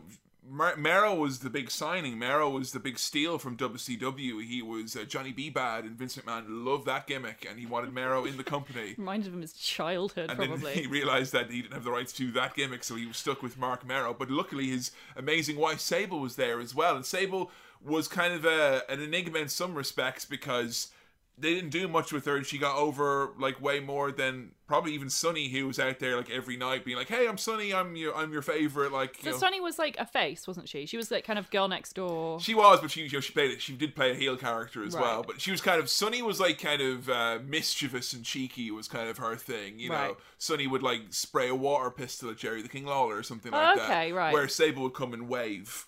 Right. And Sable was, you know, there was never a chance that you know she was going to be doing kind of physical stuff or anything like that. But on the house show loop, I think there was one night Luna said that there was a snowstorm and there was way less wrestlers on the card than normal, so everyone had to like extend their match by five or ten minutes. And I think it was like Goldust versus Mero, and they were like, "We have to go like fucking twenty minutes in this match. We don't really know how we're gonna do." And Luna was like, "Oh no, I'll I'll do stuff with Sable at ringside." And she started like you know chasing her and stalking her, and they did a bit where they got in the ring and they had like the referee pull them apart, and it got over huge because fans love Sable and they loved when she Why did they love Sable? because she was, you know, it's it's the late nineties. It's after Baywatch, Pamela Anderson, Barbed Wire. It's like the zeitgeist that- of the hot woman at the time was a busty blonde with got- the peak over the sunglasses and the big hair. But they've got Sonny. Sunny wasn't wasn't Sable. She's different different breed. You know, and that that's honestly it. And What? Because she didn't have the sunglasses. I, if she she had a I mean she had a different body even though they're both blonde ladies you know she had a different body type but she was and if anyone tells you otherwise I think they're wrong it was genuinely the fact that she was very much in the mold of a of a Pamela Anderson from that time period which was like in the late 90s that's what what red-blooded males as they would like to say on commentary that's what they wanted to see and I think Sunny So, was it- Sunny was like a wrestling character whereas Sable felt like she I don't want to talk too much about Sable because we're going to do an episode Yeah. but she felt like this supermodel who just happened to come into wrestling Right, she okay. wasn't like because Sable Sunny was like a wrestling fan and you know, Oh, okay. you know whereas Sable was not like a wrestling entity she was this you know that was how Vince McMahon and Vince Russo thought she was the most beautiful woman they had ever seen and she was presented as such Right. in a 90s vibe Right. you Okay. know, I still don't really understand, but I don't want to. all the, all the more reason for an episode, I Yeah, guess. You definitely. know, we'll try and explain the allure of Sable in our episodes, and I think you know they love to see her wave, but you know the idea of her getting in a fight with Luna, If you've seen her wave, I mean, you can't imagine what she's like they, she. they might pull hair, they might Yeah. roll around, they might Oh. you know oh. some clothes might come off, you know, gasp. Oh my god. And Luna taught Sable a couple of basics, like Yeah. here's how to take, you know, a hair pull, or here's how to throw my hair. And if you watched any time these two are, you know, ever locked up or did anything, it's pretty much like Luna's like, right, put your hand here, your other hand here, and Luna moves herself around. Yeah. It's it's kind of like Kenny Omega wrestling a blow up sex doll. I didn't mean for that to sound as Joe, mean as it did. I literally, so mean. I'm so sorry. I could have just as easily said someone wrestling a pencil. yeah, Brian Pillman wrestled a pencil, and Ric Flair could hypothetically wrestle a broom. We don't need to bring Omega and his sex doll into it It was a it. great match though. So, um, yeah, the idea then is that they're going to bring back the women's championship at one point, and Luna's really excited about this because the women's championship, you know, it, it kind of it was there, then it wasn't, and then it was not there for for like years and years and years, and they decided they're going to bring it back around this time in the nineties. Luna's literal goal since she was like five years old is she wanted to be the women's wrestling world champion. You know, like Right. her aunt Vivian was. She wanted to be a world champion for women's wrestling in some company. Didn't care where, Yeah. but I think she really wanted to be in, in the World Wrestling Federation. And according to her, she was told, "We'll do this feud, you and Sable. We're going to give Sable the wor- the women's belt at some point, and then you'll get to have the women's belt at some point after that." So she was really into this idea of getting Sable over and all that. Mm. So this builds then up to this next match we're going to be doing, which is Marc Mero and his wife Sable taking on the artist formerly known as Goldust and his partner and inspirational Luna Vachon. This is from WrestleMania 14, which is a, a very big night in the history of wrestling, the, the dawn of the Attitude Era proper, as, as I once believed it to be. I'm so surprised that she's had like we're doing two WrestleMania matches of hers. She, she Never would've guessed. Yeah, she did pretty damn well. At this point, they mentioned on commentary at the start, they're like, JR's like, there's only been two other intergender matches in wrestling history. You know, the other one involves Sapphire and Dusty Rhodes. We've Right. seen that one. And I can't. So At this point, they wouldn't have exactly had women's matches, like singles matches, on WrestleMania, um, would they? Let me think. I'm trying to think of any woman. Like, I don't know if Bull Nakano or, or Alundra Blaze had a match at WrestleMania. I don't think they did. I think this, you know, Luna may have been kind yeah, of the only one. Unless I'm thinking back very early WrestleMania, I'm sure Moolah may, may have had Yeah. a match or something like that. But I mean, Luna, in terms of high profile and like you know being featured and all that, yeah, she definitely was. You know, and this was a difficult match for Luna because she thought this was kind of her meal ticket to getting to the next level and also to women's wrestling getting to the next level. And she was apparently told beforehand, you lay a scratch on Sable, you give her a bruise, you give her, you know, a mark of any sort, you're fired. Why? Because Sable, we need her for the pictorials. She's going to be bikini shoots, Playboy, TV commercials, So who's red saying carpet. this? Like Vince. Pritchard, Vince, Russo, you know, the, the, the brain trust out the back there. So I think stuff like that is probably going to go some way to making you think that oh I'm not you know no one wants to see me because that's why I can I can set myself on fire I can probably give myself brain damage by hitting myself in the face. Can you imagine a man I being- can't bruise my competitor Uh, Can you imagine a man tell being told like make sure you don't get a mark on him like, on Roman Reigns. Don't you dare, bru- Brock Lesnar. Don't you dare bruise Yeah. Roman Reigns. I Our mean- precious pretty hunk. But also as well, you know for a fact that if she went out and they had like a kind of a fake fight, you know, like Oh, yeah. whiff, no contact, no moves, she would have probably gotten you know just Yeah. as bad, if not worse. blamed, You know, yeah. They've let her go before; they don't mind doing it. Yeah. You know, so. I thought I'd tell you that kind of because we're going through the match now, knowing that that's in the back of her mind here. That's so shit. The video package that tells us about the controversy that brought us here. What do you think of the storyline? Did you make much head or tail of it? So Marc Mero is there, and then and and he's all like trying to get over with the crowd, and the crowd actually just like Sable more Yeah. because she waves. You should have tried waving, Mark. Yeah, have you tried idiot. waving? Have you tried being a hot white lady? and then Sable like. Does she slap Luna or something? Or Yeah. she slaps Goldust, and then the crowd go wild, and everyone's like, "Oh, we're gonna have her in a match," and then they have this match. It's all about Mero's rise to mediocrity. Yes. Or as JR refers to it, two of the most insecure men in the sport of wrestling locking horns. They say that Luna's jealous of Sable because Luna's life lacked any tenderness, whereas Sable was kind, successful, beautiful, in love. Wow. No, I think it was and loved. Oh, and loved. And right. loved. Not just in love, and loved. Right. They refer to Luna as being a possessed demon. And that this is as a result of an avalanche of insanity. And I thought, okay, well, they're not leaning too heavily into it. And They're like, this match is Beauty and the Beast. Like, Yeah. okay. For does that mean Marc Mero is beautiful and the artist formerly known as Goldust is a beast as well? I would or- say so. I mean, I'd say that's pretty accurate. The Beauty and the Beast comparison didn't personally upset me. I, I think, you know, somebody's got to be the Beast. I don't think Beast is inherently bad. No, that's true. And Luna's definitely leaning into the bestial aspects of it. Exactly, yeah. But um, Mero is definitely pretty. Tell me about the, the look here that Luna Vachon is, is rocking when she comes out with the artist formerly known as. So she's she comes out and she's wearing this like silver t-shirt corset jacket thing and then underneath is like a, a gold thonged bodysuit and then she's got these big silver space boots on Big Austin Powers final act vibes to this one. You know, they're, they're, they're kind of aluminium foil outfits that they have to wear later on. Um, this is like, even though I've seen this match many times before, this is still shocking the degree of the heat. Oh yeah, the crowd fucking are obsessed with Sable. They're so hot for her. Because you know, Mero ain't that over with the crowd really at all. They've made a gimmick out of it. Booing him and you know, we've watched a few of those artists formerly known as Goldust segments. They hate them. they, they, they're kind of oftentimes they hate them and bemuse them into silence Yeah. almost. It doesn't really, you know, it was an uphill struggle with my co-host on my other show to try and convince them that this angle is actually really good and that you should appreciate Goldust crap artistry. Thank you for fighting the battle. I, I, I am a firm believer that it's a very good gimmick. it is a good gimmick. I- Look, that on ECW would have gone down so well. Oh yeah, I just I love the idea. There's something that for me is infinitely hilarious where someone is like, now you'll see my true artistic brilliance, and it's shit. Yeah, he's like crawling around like in a gimp outfit. There was a bit which we watched for the Attitude Era podcast recently where he came out and he's like, now that I've been fully unchanged from my wife and child responsibilities, I can read a poem I wrote when I was a child. And he just reads out some Dr. Seuss and pretends that he wrote it himself. And then Luna punches him in the mouth and calls him a freak.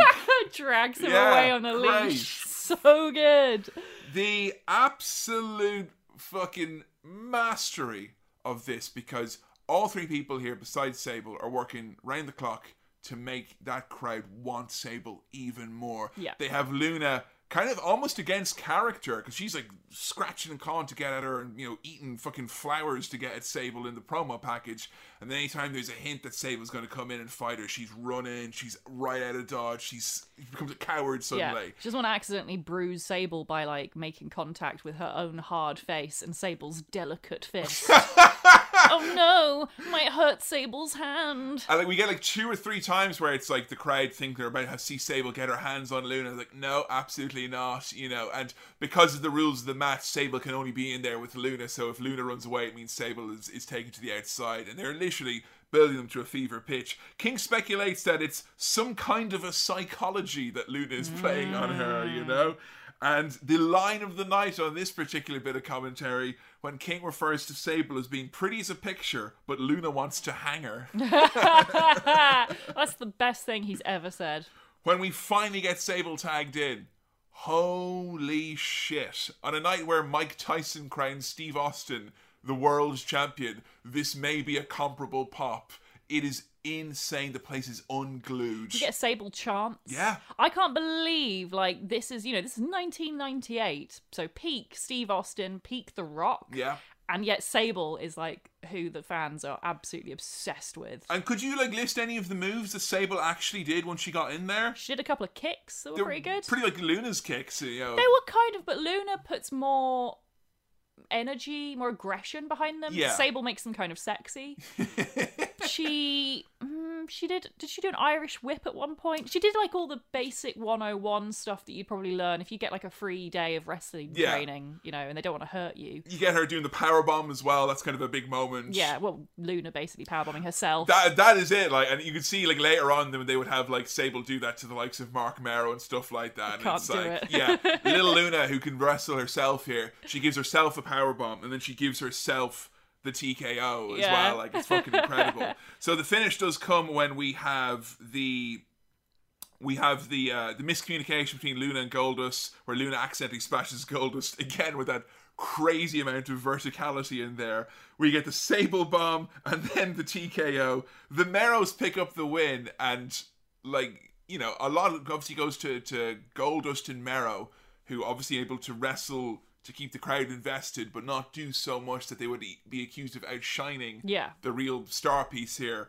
But Luna, who felt like, you know, she really, if there was no Luna there, Sable would not have seemed like a star. no. and Sable did not get on as well with some of her other opponents later on in this run. And Sable would only be in the company for a year after this, and then she'd be gone for for a hmm. while. And I think Luna really, it's like one of those. I swear this has happened before with other wrestlers when someone is like paired up with them and they're really, really good. So like the, the heel or whatever is helping them look great. Yes. And then they think, oh, this person's a great star. They can they can do it with anyone. yeah.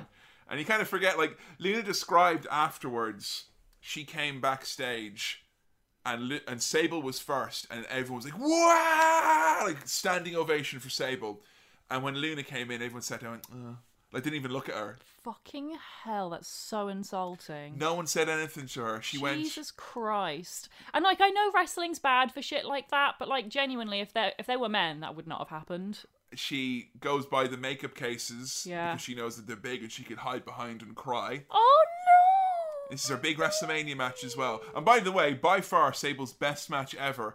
And Owen Hart is the one person who comes by Oh. and he tells her they'll never know, they'll never appreciate what you just did for her. They don't understand. But like anyone, like anyone who knows their their their onions here in wrestling, they know exactly that you made that match. You made it special. Yeah. You you just made her a star. And the way she described it, she says, People like Terry Funk and me, we're ragged and real, but Owen Hart was beautiful and real. And it's just like, you know, Not many people would go up to the fucking scary lady covered in veins who's having a shit time at WrestleMania and make the little bit of time for her. Mm. But it's nice to know that, like, even in kind of shit times like this, that there was that kind of level of camaraderie there still, you know, among the Oh. wrestlers. It's so nice when you hear of all like the little outcasts in wrestling, like Yeah. sticking together and like supporting each other and stuff. And it's like, of course it's Owen Hart. Like, of course it is. And, you know, as it kind of stands and all that, you know, it was kind of the beginning of the end in many respects for for for Luna in in the company because I think she Mm. You're not going to want to stick around. You just won't feel good about yourself after that. Like, yeah, and it's like you don't feel welcome there anymore, appreciated. it really does kind of emphasize that there was an upper limit in what they could do. Yeah. You know, and I've listened to a lot of like, you know, JR and Pritchard and they have their own podcast where they talk about it. And Pritchard honestly feels like he could give two shits about it. I like, fucking you know. bet. Well, he's got, well, not blood on his hands, but he's got guilt Yeah. on his head. which he refuses to acknowledge or anything like that. But if it Mm. makes you feel any better at home, folks, he's probably incredibly tired right now when you're listening, whenever it is that you're listening. Good. I hope he gets like no sleep most of the day. Can you imagine the last shit that Bruce Pritchard took and how bad it must have Oh, been? I bet it took him like over an hour. Yeah, I bet it melted the porcelain. I'm just saying, like, you know. But uh, JR is a little bit more sympathetic to Luna because he was like, he was head of talent relations, and he says in as many words, like, he could see how much Luna wanted to be, you know, Mad Dog or be this kind of big character. And it's Yeah. like, we just weren't going to do it, like, No. you know, and no one could tell that to her without, you know, just making her leave straight away. So we just kind of. That's so Did the shit, best we though. could do, you We- know? We wanted her around doing the exact thing that she wants to do, but also we don't want her to leave, and we're not willing to actually like make her feel good about herself or book her in a way that makes her, you know, unique. It's his roundabout way of saying, like, eyes bigger than your stomach. You're a woman wrestler in 1999. You're not getting shit. Yeah. Like, you know, get over it. It's like having a really cool limited edition toy that you don't really like, Yeah. everyone else really wants to play with it, and you're like, no. So this match obviously was was big and monumental for many many reasons. Uh, many consider it to be the, the finest intergender match that happened at WrestleMania until Ronda Rousey and Triple H and Kurt Angle had a, and Stephanie had a few things to say about that. Okay. But I was wondering what your thoughts were on this match. Did you have a star rating for me? And uh, Yeah, I, I, I, this match was okay. It was not great. Mm. It was not technically bad either, but it wasn't great. And I, I was disappointed because I wanted to see more from Luna, and obviously mm, realizing now the circumstances, she wasn't really allowed to do she almost anything. compromised her character to give that Yeah. story, because that wasn't Luna as far as I was concerned. No. Running away and all that, it was weird. And like, no wonder she was upset afterwards, like Mm. because like she kind of not sold herself out, but like she sold herself short for the Yes. sake of like, Yeah. you know, she thought she was going to get something else back from this, and then for like no one to appreciate it or anything, like I just think that's really shit. But even without knowing all that, I I didn't think it was a very good match. I only gave it two stars because. I wanted more of Luna, and instead it was like just the Sable show, and Sable's Yeah. not very good. Well, some more of this is going to probably enrage you a little bit then, I guess.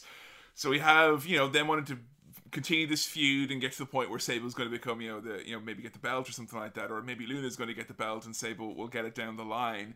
And Sable is incensed because on the Raw magazine, which is what Russo was still the editor of, they did a little in-character promo a little interview with with Luna, and in the the magazine, the you know typical stuff. What do you think of Sable? And she's like, ah, she's just a pretty face. The only reason she's here is because you know all these you know drooling fans who want to see a piece of meat, and you know just run her down, saying she had no wrestling skills. I'm a proper wrestler. She's Yeah. just a pretty face, and I'm going to make her ugly. And for whatever reason, and I, I can't believe I'm actually saying this about someone who's paid six figures to wrestle. Sable thought that was for real, and oh that she was Does she not know what business she's in? apparently not. Because like like it's in it's in a kayfabe publication. like Like, shit like that happens now on social media from like face wrestlers and it makes no sense and it pisses me off It makes sense for Luna to say this stuff in a raw publication. a magazine, She's yeah. a heel. It makes sense for her character, and it makes sense for Sable's character. I don't understand how anyone can have issue with this. No, I get, I get you because when it's stuff like social media, I often find like, well, one second you're you're being the character, one second you're being the person who wants you to check out a charity you're interested in. It's Yeah. very hard to know what the fuck is going on. Like, but if it's in yeah the realms of this, like, Yeah. how is there any room for misunderstanding whatsoever? So this leads to a confrontation between the two of them, and it's in front of fucking like the it's in catering and all that. no. And she goes up and she's like, Sable's like, you know, you've been saying all this stuff about me, you know, saying all the shit behind my back. And Luna's like, I'm just trying to help you become a better wrestler. That's all this is. This is just an angle. That's all this fucking is. You know, if you like, if you worked with me, you'd get over better. And then Sable, with the comeback of the century, says, Vince says I don't have to take bumps. I'm going to be the champion. Oh my fucking god. And you know, I just as soon as you say that, like kind of the lineage of the Vachon family, like just kind of goes through your eyes, and you know, that's like insulting to say to any wrestler, to someone who feels like they're doing like they're trying to fight for their fucking family's lineage and all that. Because you know, there was no younger Vachons wrestling. That was it. It was it was Luna. Yeah. And you know, people didn't realize at the time as well. Luna had young children at home. What? Yeah, Luna was a mom pretty young, and Oh she my she had you know her kids at home being minded, so she could go off and you know be wrestler and. Fucking imagine your mom being Luna Vachon. But like you know, wow. she's kind of making like whatever about you know a lot of guys have, have, have abandoned their kids and went off on the road, but like to be a mother and give birth and then to to leave your kids so you can go and do this with the goal of Yeah, you know, you think at least it's for something. You know, Yeah. it's for your career, it's for your goals, or your dreams. yeah, it, it's kind of that you know the sacrifice is, is twofold there that, Yeah. at that point. So yeah, they have this big fucking you know pull apart, screaming match and all that. Of course, it's in front of fucking everyone as well. You know, in, inside of catering. All of a sudden, Mero is is there as well, and Mero shouting at Gangrel, saying like, you know, you need to keep you know a lid on her. She's fucking crazy and all that. And then Gangrel stands up to defend his his wife's honor and goes, "Well, if you care so fucking much about the girls wrestling, why don't you put on a fucking dress and go out and wrestle them then, Mero?" And they ah. have a big fucking Paul apart brawl. And who's right in front of them? Shane and Stephanie McMahon are there getting their food, and it's just an absolute shit show. And surprisingly, the vampire and the demon are the ones who are labeled kind of a little bit like the troublemakers, but it's more so Luna. It's kind of like Well, like I can only imagine though, like if it became an actual fight, there were probably some bruises on Sable because Luna's a badass, Yeah. tough as nails. I wouldn't want to fight her. it's tough. You know, JR said in that podcast of his, he said something that was very difficult for Gangrel was that because at this point Luna was kind of very paranoid about her position, by extension she was very paranoid about Gangrel's stuff. So she would, you know, be second guessing like if they're going to book him doing this, she'd be, you know, in his ear saying you need to go to Vince and say you're not going to do it because Right. they're doing this to bury you and bury me and like it's understandable that fucking earworm gets in you you think that they don't like you and they want you out the door so you think Mm. everything that's been presented to you is being done to kind of lessen your value And also, probably there is a bit or a lot. i'm sure that. there's a bit to it but honestly probably the thing that lessens their value in the long run was was the notion or the belief then with management that they're difficult because they're second guessing everything you know it's it's a double-edged sword you've, you've Mm. One person who's standing up for themselves and going up to vince's office and doing the right thing and then the other person does that is a busybody Yeah. you know and it's it's difficult particularly i guess if you're a woman in that Yeah. position you're more than likely going to get labeled being a busybody Yeah. you know as opposed to someone sticking up to the boss you know so it's kind of like it's kind of shit i thought you know we would we would go on to where the next part of this angle takes us which was the following month and i thought this was kind of telling for for many ways WrestleMania, we've got you know Sable being alluded to in a match, and it's the hottest thing in the world. And we're literally one month later from Unforgiven 1998. This is an evening gown match as Sable is pitted against Luna, and we have a little interview with Luna backstage with Dok Hendrix. Where she ruins everyone's fun by saying that she's going to leave Sable like a newborn. just what the fans wanted before the evening gown match. So when this match started, JR was like, I ain't never seen an evening gown match before, folks. I've seen a couple of guys wrestle in a tuxedo match, but never an evening gown match.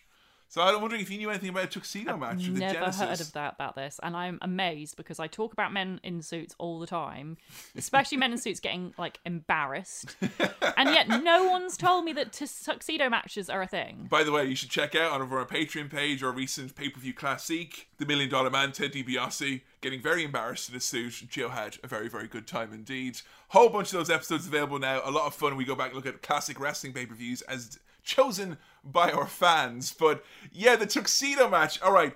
If if you were in your hypothetical, you know, I'm giving you the pencil now. Yeah. You're you're gonna book me a, a tuxedo match. How how does it go down?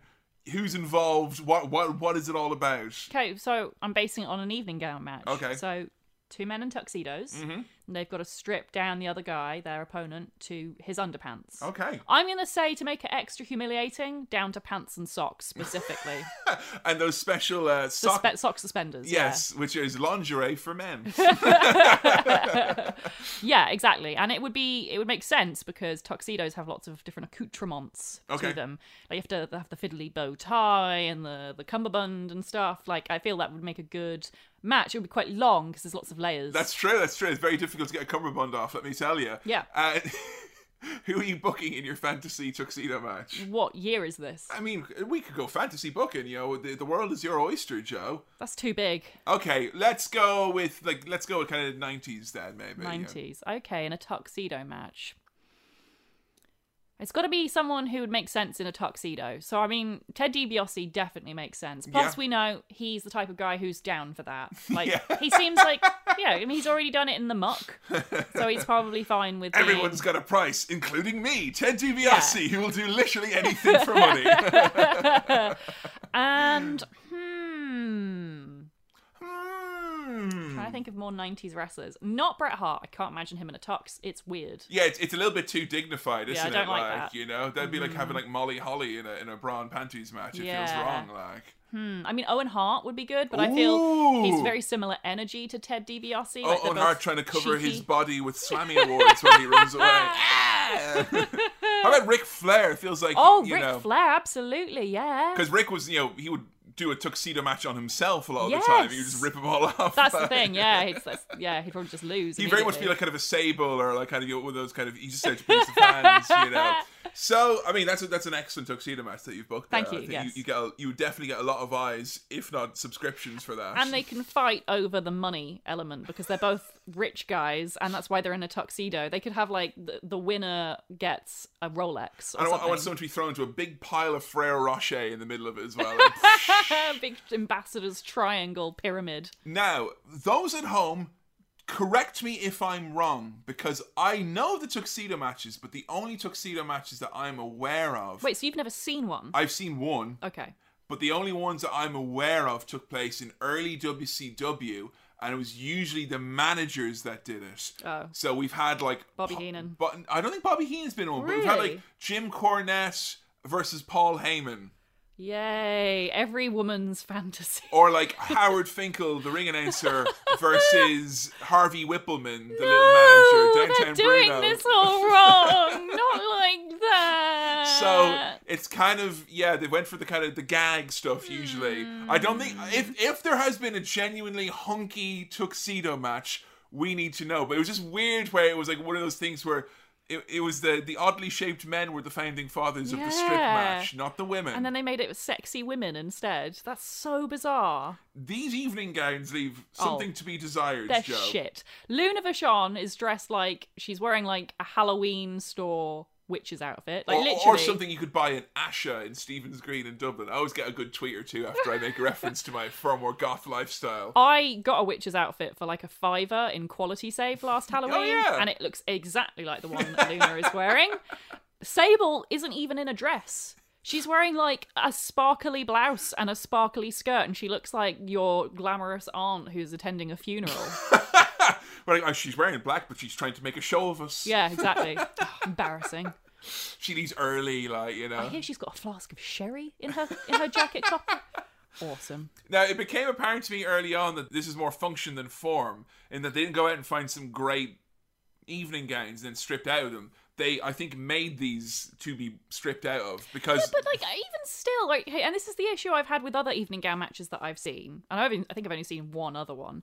but the an evening gown is a specific item of clothing. Mm-hmm. It's like you can't have a tuxedo match and then have a guy come out in like I don't know, dressed like a teacher. Oh, lads, it would be amazing if they have a tuxedo match and Just then like someone comes out short sleeved blue shirt. and it's like your your thing says black tie. tie. and they're wearing like jeans and a sports coat. Like, get out of here! Go home. Disqualification, not allowed to take part in the tuxedo match. An evening gown match, like in theory, I really like the idea because evening gowns are really complicated. I mean, Yeah. y- you know, I've got a couple of evening You do, gowns. yes. They involve tape. They involve sometimes special underwear, sometimes corsets. You have like, to put out a special candle if they're worn, otherwise it feels wrong. like there's like, I have to cook a really special dinner. there's complicated elements to it which would make a match more stimulating and more interesting because like i was saying with the tuxedos there's layers involved and some of the bits are complicated and they might require like a zip that gets I stuck see. or like you know a corset bit that has to be untangled whereas this it's just a t-shirt and a skirt They and it's like disassembled by like velcro sleeves The the first move of the match is Luna goes over and goes meh and pulls off Sable's arm. Then Sable's like, "How dare you?" and she removes Meh. her arm. And it's like, oh, okay. It's like special. I mean, if you lego bought, clothes I mean, yeah, we've all gotten something off, you know, AliExpress or something like that that we've regretted. Yeah. And, but you know, no one, no one's ever bought a shirt and be like, "Oh, this is awful." I got it on, on Alibaba, and just the sleeve just comes off when I took feels it feels like gently. they just bought it from a stripper's outlet mall or something. It's like this is what strippers use to like slowly disassemble their clothes for a show. And anytime it happens when we're watching a movie, Joe always points it out. Anytime a camera lingers a little bit too long in a particular place,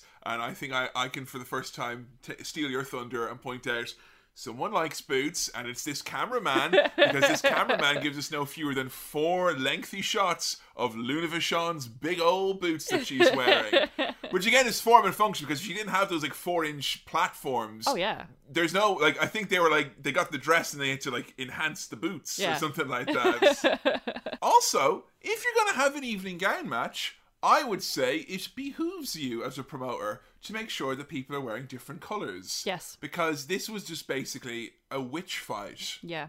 I just I'm really pissed off about how not sexy the evening gowns are. Like I just feel that that's like you know tuxedos are sexy, evening gowns should be sexy. They just are, and like neither And of you know these. I will say as well, evening gown matches, like if they're to write one word on the whiteboard of what it should be, it should be sexy. And this is a very or like uh, there's sophisticated no, there's, maybe. there- there's nothing to this. They No. literally just stand there and they go, eh, eh. And the crowd, when they get a glimpse of Sable's bra or whatever, they go fucking ape shit. They're Yeah. like, ah!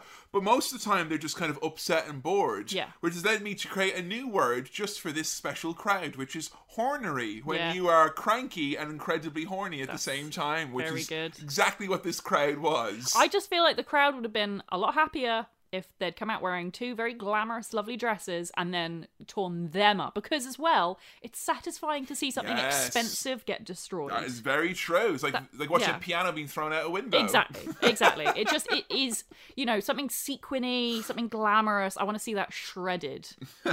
So we just have then, after arms have been removed, Sable is in the corner. Have, like skirt's been pulled down. Yeah, and then Luna just takes off her top. Yeah. And the match ends, although we get no bell ring. They don't announce Luna the winner. They don't, like, literally, it's just Sable. It, the fact that Sable is in her underwear is such a, like, a moment for the World Wrestling Federation that all the post match formalities, like, who won that then? Is, We'll play their music. Yeah. oh, they don't even play Luna's music. no, yeah. they play Sable's music, Sable's even though she music. lost Fucking lost. because she's sexy. there was some pretty like you know we've had a lot of chat about outfits and all that here the space age tights or whatever was going on there with with, with the bottom half of sable here Yeah. please explain what was going on I don't. here. I don't think I can because I don't know. I don't understand how it works. It's some kind of science. I think NASA designed these tights. She's she's wearing tights. That much I can tell because her legs are a different color from the rest of her body. And as Jerry Lawler kindly pointed out to us, no tan lines. So it's definitely oh no that was jr who said it which made Oh, it even JR, worse was it? Wow. cowboy emoji Fucking hell, you hornery old bastard. He's definitely hornery on AEW now for sure. Like his his favorite wrestler is Penelope Ford. See if you can spot that next time that she has a match on AEW. And yeah, her tights are underneath her thong that she's wearing, which would be very uncomfortable, I can only imagine. But also, the tights don't ride up above or below the waistband on the thong, and the waistband of the thong is, is thin. It's a small thong. My theory was that these were special leggings that just looked. They're not like- leggings. They're not leggings. They are definitely tights. Because Ah. for one, I mean, they'd have to be footed leggings. They've got feet on them. Oh, that's true. And two, they're sheer. You don't get sheer leggings. You only get sheer tights. So you know, Ah. flesh colored like that. So I think what I, I think what it is is someone's designed a special all-in-one pair of tights and thong. Ah. So that it can't ride up or ride down. So we'll see what the boys in the lab have to say about this one. Like. I'm fascinated. I really wish. I, if anyone knows, please tell me. It is. It is. It is very, very. Uh, uh, it's just strange because, like, I I think a lot of fans like often don't realize how often like women wear tights, like Oh, in, like, in wrestling. women are always wearing tights, and no one ever. Re- I mean, I barely realize half the time because they're really good quality tights. So I think obviously the hosiery that wrestlers are privy to is perhaps like five or six years in the future at any given point. Like, oh, you at least, at least. And at the end of the match, we have Luna going underneath the ring, and they imply that her, even though like her gown is stripped off, and what is underneath is far less provocative than like the stuff she wore. You know those early promos we watched with her and Sherry. It's like it's just that with less studs on it, basically, Yeah. and more material. And then they imply that Sable has taken off like her undergarments, Yeah, that like Luna's naked. and that's why you always hang around with a guy with a big robe in case he needs to be put. And it was kind of funny seeing like Luna wrapped up in the big goldust robe, being like "Bleh," and being taken away. And it was kind of ruined then by Sable doing her best worst Luna impression of standing in the ring in her underwear, going yeah. It was um Bad. it was bad. It was. It was. It was bad. And like you know, um, as as a recovering prude, you know, I, I don't want to say that like there's no enjoyment or sport to be had in you know wrestling and sexy stuff. I'm sure have great crossover appeal. Don't do it so badly. That it's was so it. badly done. The only thing more egregious than just egregious sexy stuff in wrestling is egregiously unsexy stuff being presented as being titillating when it was literally just, come on, let's take off Sable's clothes then and have a look, shall yeah, we? there wasn't even any wrestling. Yeah, it was like it. It was as uh, there was as much titillation as like dial-up internet downloading pictures of Sable in 1998, essentially. So I mean, they they knew their target audience. That's all I can say for that. Did you give it a star wipe rating, honey bunny? I mean, you could, I suppose, call it a star white rating. Technically, what what what have you what have you got? How many stars have we got for this one then? none. None, no stars. It's bad. was if they'd done the evening gowns properly, it would have gotten a star from Yeah. me. But they didn't even do. It's not. It's an evening gown match, and there were no evening gowns. So I am very pissed off. Basically, like a funeral match, pretty much, is what it was. Kind of, yeah. Not I just, I would have rathered to see, genuinely, I would have had much more entertainment to see Sable come out in her normal clothes, get undressed, while Luna makes fun of her. And I think everyone would have been happier. Vince Russo would have been happier with that. Like you know, everyone would have been happy, right? And so, and now, now Sable gets undressed, and we're all like, yeah, while Luna goes, ah. kind of feel bad for for Luna. and It's kind of Absolutely, of yeah. you know because at least in the first match we watched with them, her utility at least you know her skill was being used, even if you know it was being done in that classic wrestling way where you can't even notice how much hard work she's putting in here. But it felt like it could have been anyone there other than Luna. Yeah. you know, and that was it really and it should have been anyone Yeah. as well because like they booked this match in a way that's like they want you to cheer for Luna to win, so Sable gets undressed, but then they both get undressed anyway, and it's Yeah. just like, well, you, in that case, you probably should have had Sable go up against like more of a face, so that you actually want the face to win. Mm. yeah. it makes It's weird to cheer for Luna and be It, like, it all, yeah, yeah. It, they hadn't really kind of worked out, surprisingly, the nuts and bolts of the psychology of a strip wrestling match at this point in time. like. children are confusedly masturbating. Like, I don't understand. Oh, I feel bad. Uh, we've finished talking about the Sable and Mero instances with, with Luna, and there was, there was one great quote from her when she nearly got in a fight with Marc Mero backstage, which uh, it stuck with me. I'll never ever hurt you, Sable, but I will fuck you up, Marc Mero. You've got your fucking Golden gloves, but I'll bite a chunk out of you before you can lay a finger on me. So um, she had she had uh, issues there. Legend. It's um yeah, the next few years for her involved in in in the company, you know, she is used more as kind of like you know just another one of the women you know they do pair her up at one point with a group called the oddities which was another kind of russo creation where you had like kind of the freak show people and they were mm. teamed up with the insane clown posse Okay. and she does not have nice things to say about the insane clown posse Oh, really? they were building to a match between her and Violent J, and the idea was that they were going to do like a hair versus hair match thing, and they were going to like have the clowns get heel heat by cutting off her ponytail and all that jazz. And right before they were going to do the match, the Insane Clown Posse got a better offer from WCW, and they went over there instead. And They're probably only courting WWE for like the so they could negotiate with Ted Turner. well, that was it. Hand Like, him something on the table, like, well, you, you've you've done some pretty in depth research on the Insane Clown Posse for subculture. a little bit. I mean, not yeah. me personally, but yeah. you you've been schooled on the ways of the insane clown Yes. posse, and they were you know I think we talked about it as well with um there was an episode I think it was it was even Terry Funk or something like that we talked about them a little bit. Was it Colt Cabana? May have been. I know they've come up before, but it's just where uh, like Colt is definitely a friend yeah of the they're they're savvy clowns. They, oh, Like, oh no, absolutely. Yeah. They know where the dollar is and they Yes. know how to get it, like, and they'll do it in a way where they don't break contracts because they know what it is to be in a courtroom. They're very fucking savvy clowns. Yeah. So yeah, they went up to WCW and that left Luna again. You know, it's kind of sad, you know, when it's like big feuds get built up and then you don't have your payoff. Yeah. And this is what she had to say about the insane clown posse. and I, my, it is late in the recording now, so I won't necessarily have to do the full Luna voice for it because I don't think I can get the level of venom and vitriol. Do you want me to try? I, I've had a little break. I can probably knock out another one. Fucking pussy, piss artist, fucking clown, dickheads eat me in your nightmares. And that was eat me in your nightmares, not meet me in your nightmares, just in case Eat you couldn't yeah. get. Yeah, that's uh, terrifying there. So um, yeah, it's Fucking pussy, piss, artist, fucking clown, dickheads eat me in your nightmares. yeah, it's um, justified anger there. Line. I love that. I think one nice thing about her later run. Pussy, piss, artist. Pussy piss artists, Fucking clown. fucking clowns, eat me in your nightmares. Like she's gonna show up in your nightmares, and you're gonna have to do oral sex to her. Jesus. You you thought oral sex, I thought cannibalism. Oh, okay. Which is actually even scarier because she looks kind of like she might like smell weird. Like she's already taken a chunk out of Gangrel. Yeah. Like, you know, she- she's already eaten a vampire. She would think a clown's anything to her. Probably tastes away nicer anyway. So yeah, it's it's nice. I think the last couple, like the six months to a year, and you know they weren't like big stars or anything. They were on kind of the smaller shows, but they did pair Luna together with Gangrel. So like they got to come out together and just you know drink blood, and you know she would wear like the big puffy shirt like him. And even though they were kind of just you know they were like on Heat and used kind of as random teams on Raw and all of that it was very obvious that it was probably the happiest she ever was while she was in the company, just Yeah. because her and her husband got to be together. They could just focus on their stuff and doing what they wanted to do, and they seemed to have a good time with it. So that was nice, at least. And you know, Luna, other than doing the few bits with WWA, she basically retired in 2002 or thereabouts, and she did come back a few times here and there to do some shots. I think she wrestled for some kind of like independent companies as late as like 2007.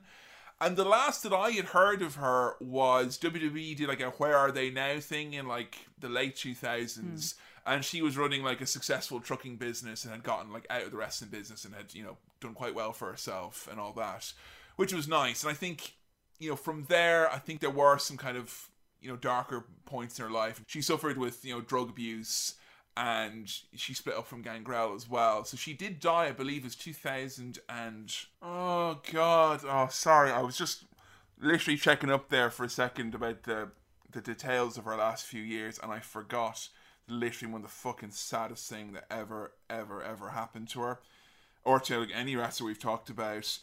It was in 2009, Christmas 2009. Mm. There was a fire in her home mm. and it's where she had all of the wrestling memorabilia. She had like the original belts that her aunt had won, all of like the original kind of you know flyers and posters from the Vachon family, and she lost it all in a blaze, and she lost her home and all that. Oh, like, it was literally she was dead. I think less than a year after that, which is really really sad, and she mm. died of a of an overdose. And like talk about like you know finding a way out of wrestling, but being hit with like you know breakups are never easy. Yeah. You know, she had issues obviously, but like losing there's one thing to lose your home.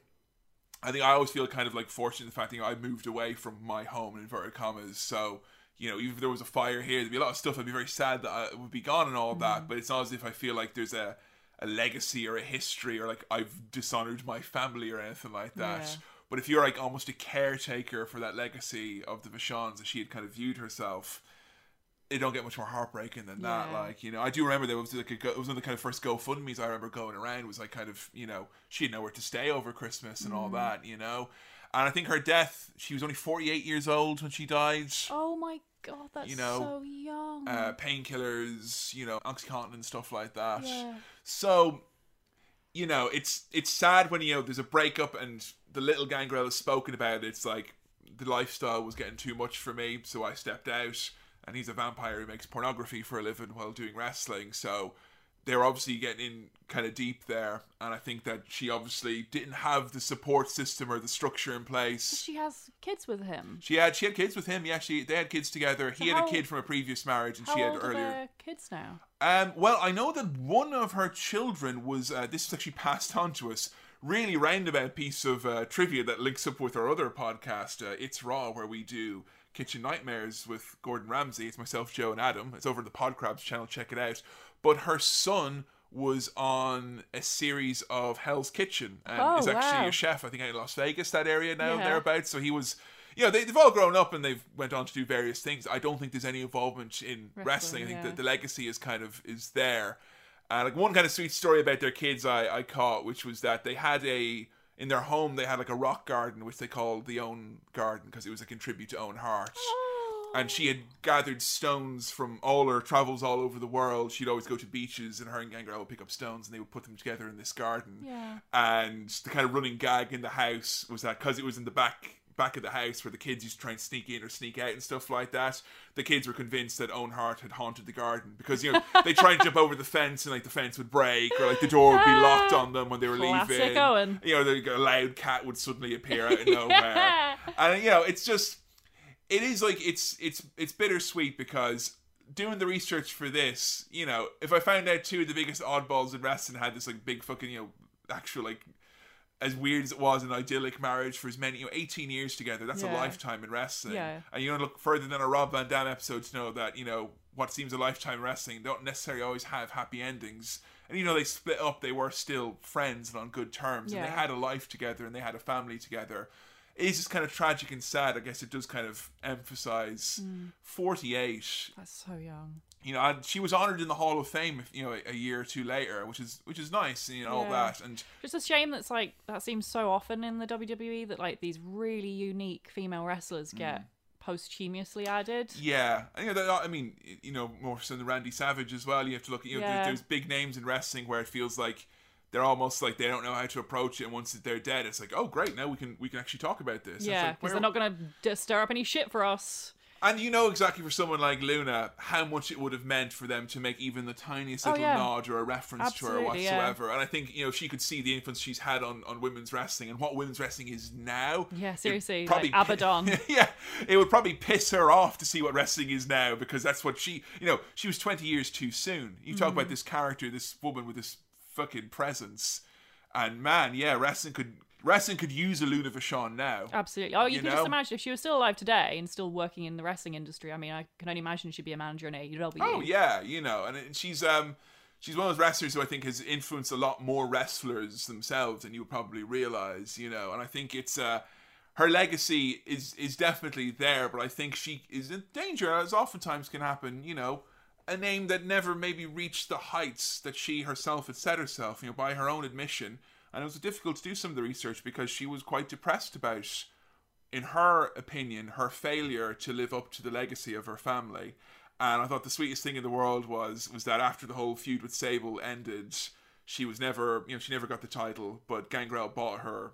You know, he he got the proper replica belt made for her, and he was like, well, you know. You're always the champion in my books, you know. And, and it was, you know, when she first brings it up, it's like, oh, he gave me a replica title there. But then, like later on in the interview, it's like you could tell it actually means something to her Yeah. that he knew that was what she wanted. Mm. So like yeah, it is. You know, I, I don't want to scare on the issue. It is a tragic end Yeah, to, really to this story. You know, and I, I I guess all I can say is, at least wrestling, for all its faults, is in more of a place where someone with you know outlying talents or a unique presence like that it doesn't mean like you're a square peg trying to fit in a round hole it feels like at least there's more appetite for different women in wrestling now than there was hmm. maybe in the the 80s and the 90s when Luna would have been around. Yeah. Because I feel like she kind of got caught between two waves of like women's wrestling not being a thing we want to have on TV at all, and then we bring it back, but it's going to be like sexy pillow fights and Yeah. stuff like that. So yeah, I mean, I don't know if you've any closing thoughts on Luna. Where does she rank for you? Is she someone that like is going to be on your kind of mental wall of fame? Is she someone you'd want to check out more of going on? Oh, absolutely. Yeah, God. I mean, her matches were amazing. If I could find more good matches, like more matches without Sable in, I'd be very happy. Definitely. I, I really liked her wrestling style. Like, it's proper hard hitting, Yeah. fast stuff. Like, a really good mix as well of, like, not quite high flying, but she, there is a bit of spectacle in there where she, like, reckless abandon. yeah, exactly.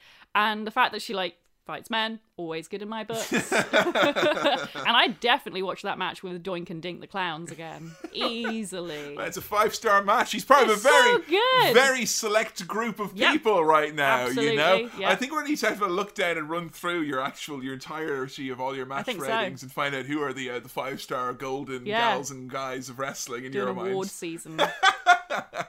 Well, before we reveal what our next episode is going to be, let's have a look at your tweets and your Facebook posts about the one and only.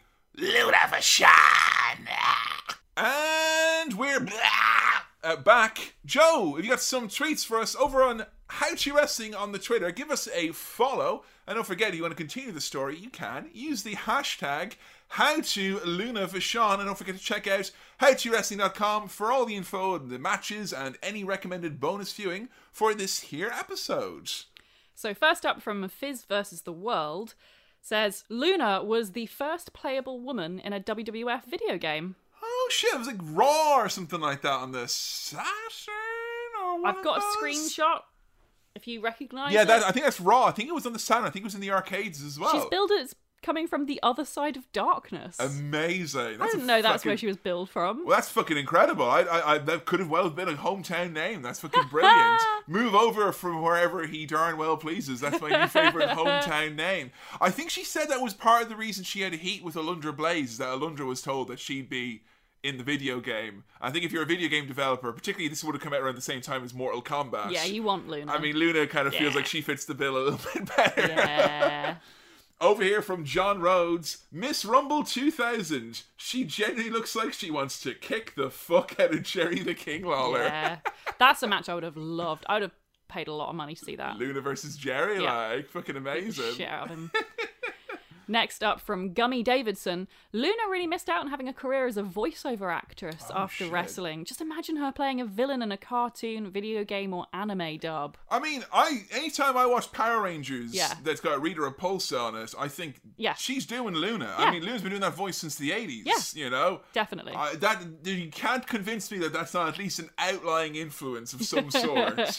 Over here from Mike Peacock on the Facebook page, facebook.com slash how to wrestling. Give us a like. You can also leave us a review for our podcast here, which we encourage you to do wherever you consume your audio media. Mike Peacock here saying, I feel bad that I never really got a chance to really watch her wrestle because Luna was mostly a manager and valet in the Fed when I was regularly watching. But her personality was unforgettable. Seriously, women's wrestling needs more characters like Luna because that bombast and non traditional look really helped her stand out. Plus, she deserved all the credit in the world for making that plank sable look credible. we like to prefer to call her a pencil. yes, you've learned your lesson. Now up from Rusted Wire Witch on Twitter, voiced like a black metal singer, looking like an 80s slasher movie villain that had gone through hell and wouldn't stop coming after you. She terrified and delighted me when I was younger. She's intimidating, fascinating as fuck in real life, if going by Gangrel's story about how they met. Uh, well, yeah, she made him a vampire. Can't believe she like lives the gimmick. Like she's properly as weird as she seems. It ain't. It, that's it. It's not a gimmick. Yeah. I think you know that's probably Well, the thing we've been circling around. I think it can be a gimmick, but also be true. I think she dials it up, but that is who. Like, Yeah. If you're going "Ah," like day Yeah, to yeah, day, that's her. that's it, folks. You know that that is who she is. It's fucking incredible. Alex Bewat here. I remember I got into Luna when listening to you, Adam, and Billy talking about how frustrated you were with the company's almost willful refusal to put her and Ivory in a straight wrestling match. It led me to watch some of her stuff, and I can only say somehow ahead of her time, and at the same time a throwback to an earlier time in wrestling. I loved her, massive fan, and the best woman's promo in the World Wrestling Federation. So yeah, I think Luna was like I think it's it shows you like what a standout character she was. Is that you know, I think Adam and Billy on the Edge podcast never knew much about Luna, no Yeah. nostalgia for her, and straight away they were like. When is she is she going to do a big thing, Kevin? What's going to happen? I think the only only issue was that Luna had been incorrectly called Luna Goldust by Billy, who misheard the ring announcer on the first time. But uh, yeah, Luna definitely the throwback I get, and Yes. Yeah. Yeah. yeah, ahead of her time. I don't think we're yet at the point in time where she's been she was kind of casting a light towards. Yeah. I mean, you mentioned Abaddon. I Abaddon yeah. definitely has similar vibes. Yeah. Like Luna walked or Luna chased us aggressively down a seedy alleyway so that Abaddon could stab us in our back and yes, then eat our flesh. Luna ran so Abaddon could crawl. Cody Austin here to round us off. I always felt like Luna deserved better. She kind of played the role that Natalya plays today a great worker from a family of great workers who plays second fiddle to others who are arguably not as good as her. Yeah. I think that is kind of a way to put a bow and a ribbon on it. Yeah. But I think the best thing about Luna is that because of how much she stands out, I think Natalya, she's a great wrestler and all that, but I think if you had a lineup of women's wrestlers in 2021, She's a generically attractive blonde white woman. Like, yeah, she, yeah. she Luna, I think you will never make the mistake of mistaking Luna Vachon for anyone else No. because there has only ever been one and there only ever will be one. Luna Vachon, the fucking crown jewel of the fighting Vachon family, as far as I can say. And I think, if anything, Mad Dog Vachon and Vivian Vachon and Paul the Butcher, I think all three of them immensely proud they would be of Oh, the yeah. career that there was no there was no blueprint for a career being a woman Yeah. like full stop yet alone being this type of a yeah, woman yeah, yeah and not just in wrestling, but like, like, uh, just generally in society, in media, in media, yeah. there's just not. I mean, even today, there's not room for women like that. Like in music, in movies, in nothing. You know, She's so unique. there's so many men and women who I knew way back in the day when I used to like go to like you know rock clubs and stuff to see my brother's band play, and I feel like if I wanted to get any of them into wrestling, I just show them a Luna. Yeah. That's the one that you know what Luna Vachon is probably one of the most effective gateway drugs into wrestling that we've ever done on this show. So maybe you try that with your goth pals next time they're wondering what you're into in that old wrestling. Show thing. them, show her fighting Dink and Doink the clown. It's bad fucking ass, metal as shit. we, we, we had to mention there about the, the voice of the heavy metal singer. Someone actually stuck that heavy metal promo that she did set to heavy metal music. There's a couple of those floating around YouTube. Yeah. Check those out. Absolutely brilliant. Hey, our next episode, one we are immensely excited about. And we have some fabulous artwork to show you for it as well when we will be debuting that very shortly on the socials. Big shout out as always to our illustrator Dan, who's back and better than ever. This was fucking incredible, this Luna Vachon artwork. Yeah. But I can't wait for you to see the artwork for the next guy that we're going to be doing an episode on because it sums up probably one of the most complex in a sense, but also one of just the fucking coolest guys there's ever been in wrestling who I feel the world has come around full circle and finally appreciates him for the big cool motherfucker he is. I'm talking about Big Daddy Cool, Big Sexy. I'm talking about Diesel. Our next episode is all about the one and only Kevin Nash. I cannot wait for you to find out about honestly one of the greatest minds in wrestling. Yeah, careful not to say greatest wrestlers in no, wrestling. no, no, no. Let's live by the mantra: work smart, not Yes. hard, because that is exact. Like if we work by Kevin Nash's schedule, this next episode won't be out for the six months. So we're going to try and work a little bit harder than that. But oh my god, given your opinions on certain kind of mindsets in wrestling, let's just say, Yeah. I think you're gonna fucking love Big Sexy. I hope so because I worry because he's part of the clique and he's Yeah. part he's like friends with a lot of wrestlers who I don't think very highly of as people. Yeah. And yet the little I know about Kevin Nash as a person I've really liked. Like he's on Twitter and he's this nice normal guy. I think you were kind of saying you wanted to do an episode just because Yeah. you've been, you know, this guy been doing good Twitter for a while now. Yeah, I just find him interesting as a person. Like he's political in a way that I can appreciate. He's actually intelligent, unlike a lot of other political wrestlers. Yeah, and he doesn't like get needlessly involved in wrestling beef for the sake of it, but he does step in when things get taken out of hand or when there's like certain older guys who are like back in my day we did this and he'd step in and be like, Shut up. No we didn't. All I'll say as well, though, no shortage of beef to talk about on the episode I'm itself. sure. But yeah, I think the final nail in the coffin was we watched Magic Mike the other day. and Kevin Nash plays a stripper. And I was like, Kevin, we need to do an episode on Kevin Nash. And I was like, you know, his stripping is actually very, very similar to his wrestling in a few. And as soon as I was saying that, I was like, we got to do this episode soon because there are analogies that need to be drawn here. You know, there are comparisons that we need to have. So we went back and forth in this one. I think we will go with how to Kevin Nash because he has, of course, embodied several characters over the years, and the man himself is what we're talking about, not just the character he portrayed. Not for- hashtag how to big sexy daddy cool, which will fill up the entire Twitter character count. How to Kevin Nash. Make sure you use a V, not an F in that one. And we'll be coming to you with that very, very shortly. We're after your favorite matches, moments, a lot of stories and anecdotes about this guy. There's a lot of chat about him being maybe a little bit lazy and maybe not being the uh, the most hardworking individual, or maybe taking that work smart, not hard mentality to places where wrestling was not quite ready for it yet as well. I also want some of the instances of Kevin Nash not giving a shit about whatever it was that he was doing. Yes, please. We're going to be talking about the Blaster Masters. We're going to be What? talking about Oz. We're going to be talking a bit Yes. about the NWO. And maybe a few uh, good old wrestling matches thrown in for good measure in there as well. We will be watching some shoot interviews with glasses of red wine. It's How to Kevin Nash, our next episode. And as always, thank you everyone for checking in this episode of How to Wrestling.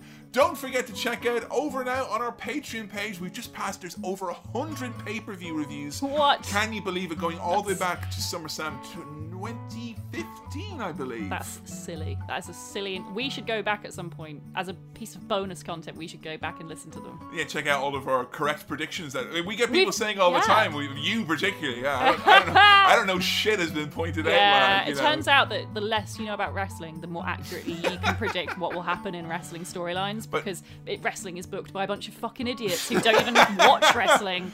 But of course, not just those WWE, AEW, and some NXT pay per view reviews in there. We have our pay per view classic series where we go back and check out big, in depth reviews of classic pay per views. We've done some In Your Houses. We've done Survivor Series 98, December to Dismember 2006. We're going to be dipping our toes into the water with some ECW very, very shortly on that as well. And special ECW, the raw, unedited ECW, as not found, not available on the network. Yes. Very excited to see, hopefully, Sandman enter to enter Sandman. Maybe finally that this ECW business will make a little bit of sense. Like, And I'll get that ECW feeling. That ECW feeling. You'll laugh, you'll clap your hands, you'll, whoop cry. and cheer. Our Patreon page is everything you'd hope it would be, and so much more. I can't wait for you to see it. Subscribe now for those $5 a month. You can unsubscribe whenever you like. This show is 100% fan and listener supported, and we do not interrupt the conversation for ad spots or sponsorships every two seconds. It's because of our lovely backers on Patreon, and we thank you for continuing to support us through the pandemic and beyond. But until next time, where we're going to get in that big rig of big sexy diesel, ah. it's a goodbye from me, Kevin, and a goodbye from me, Joe. and we'll see you next time on How to Wrestling. See ya.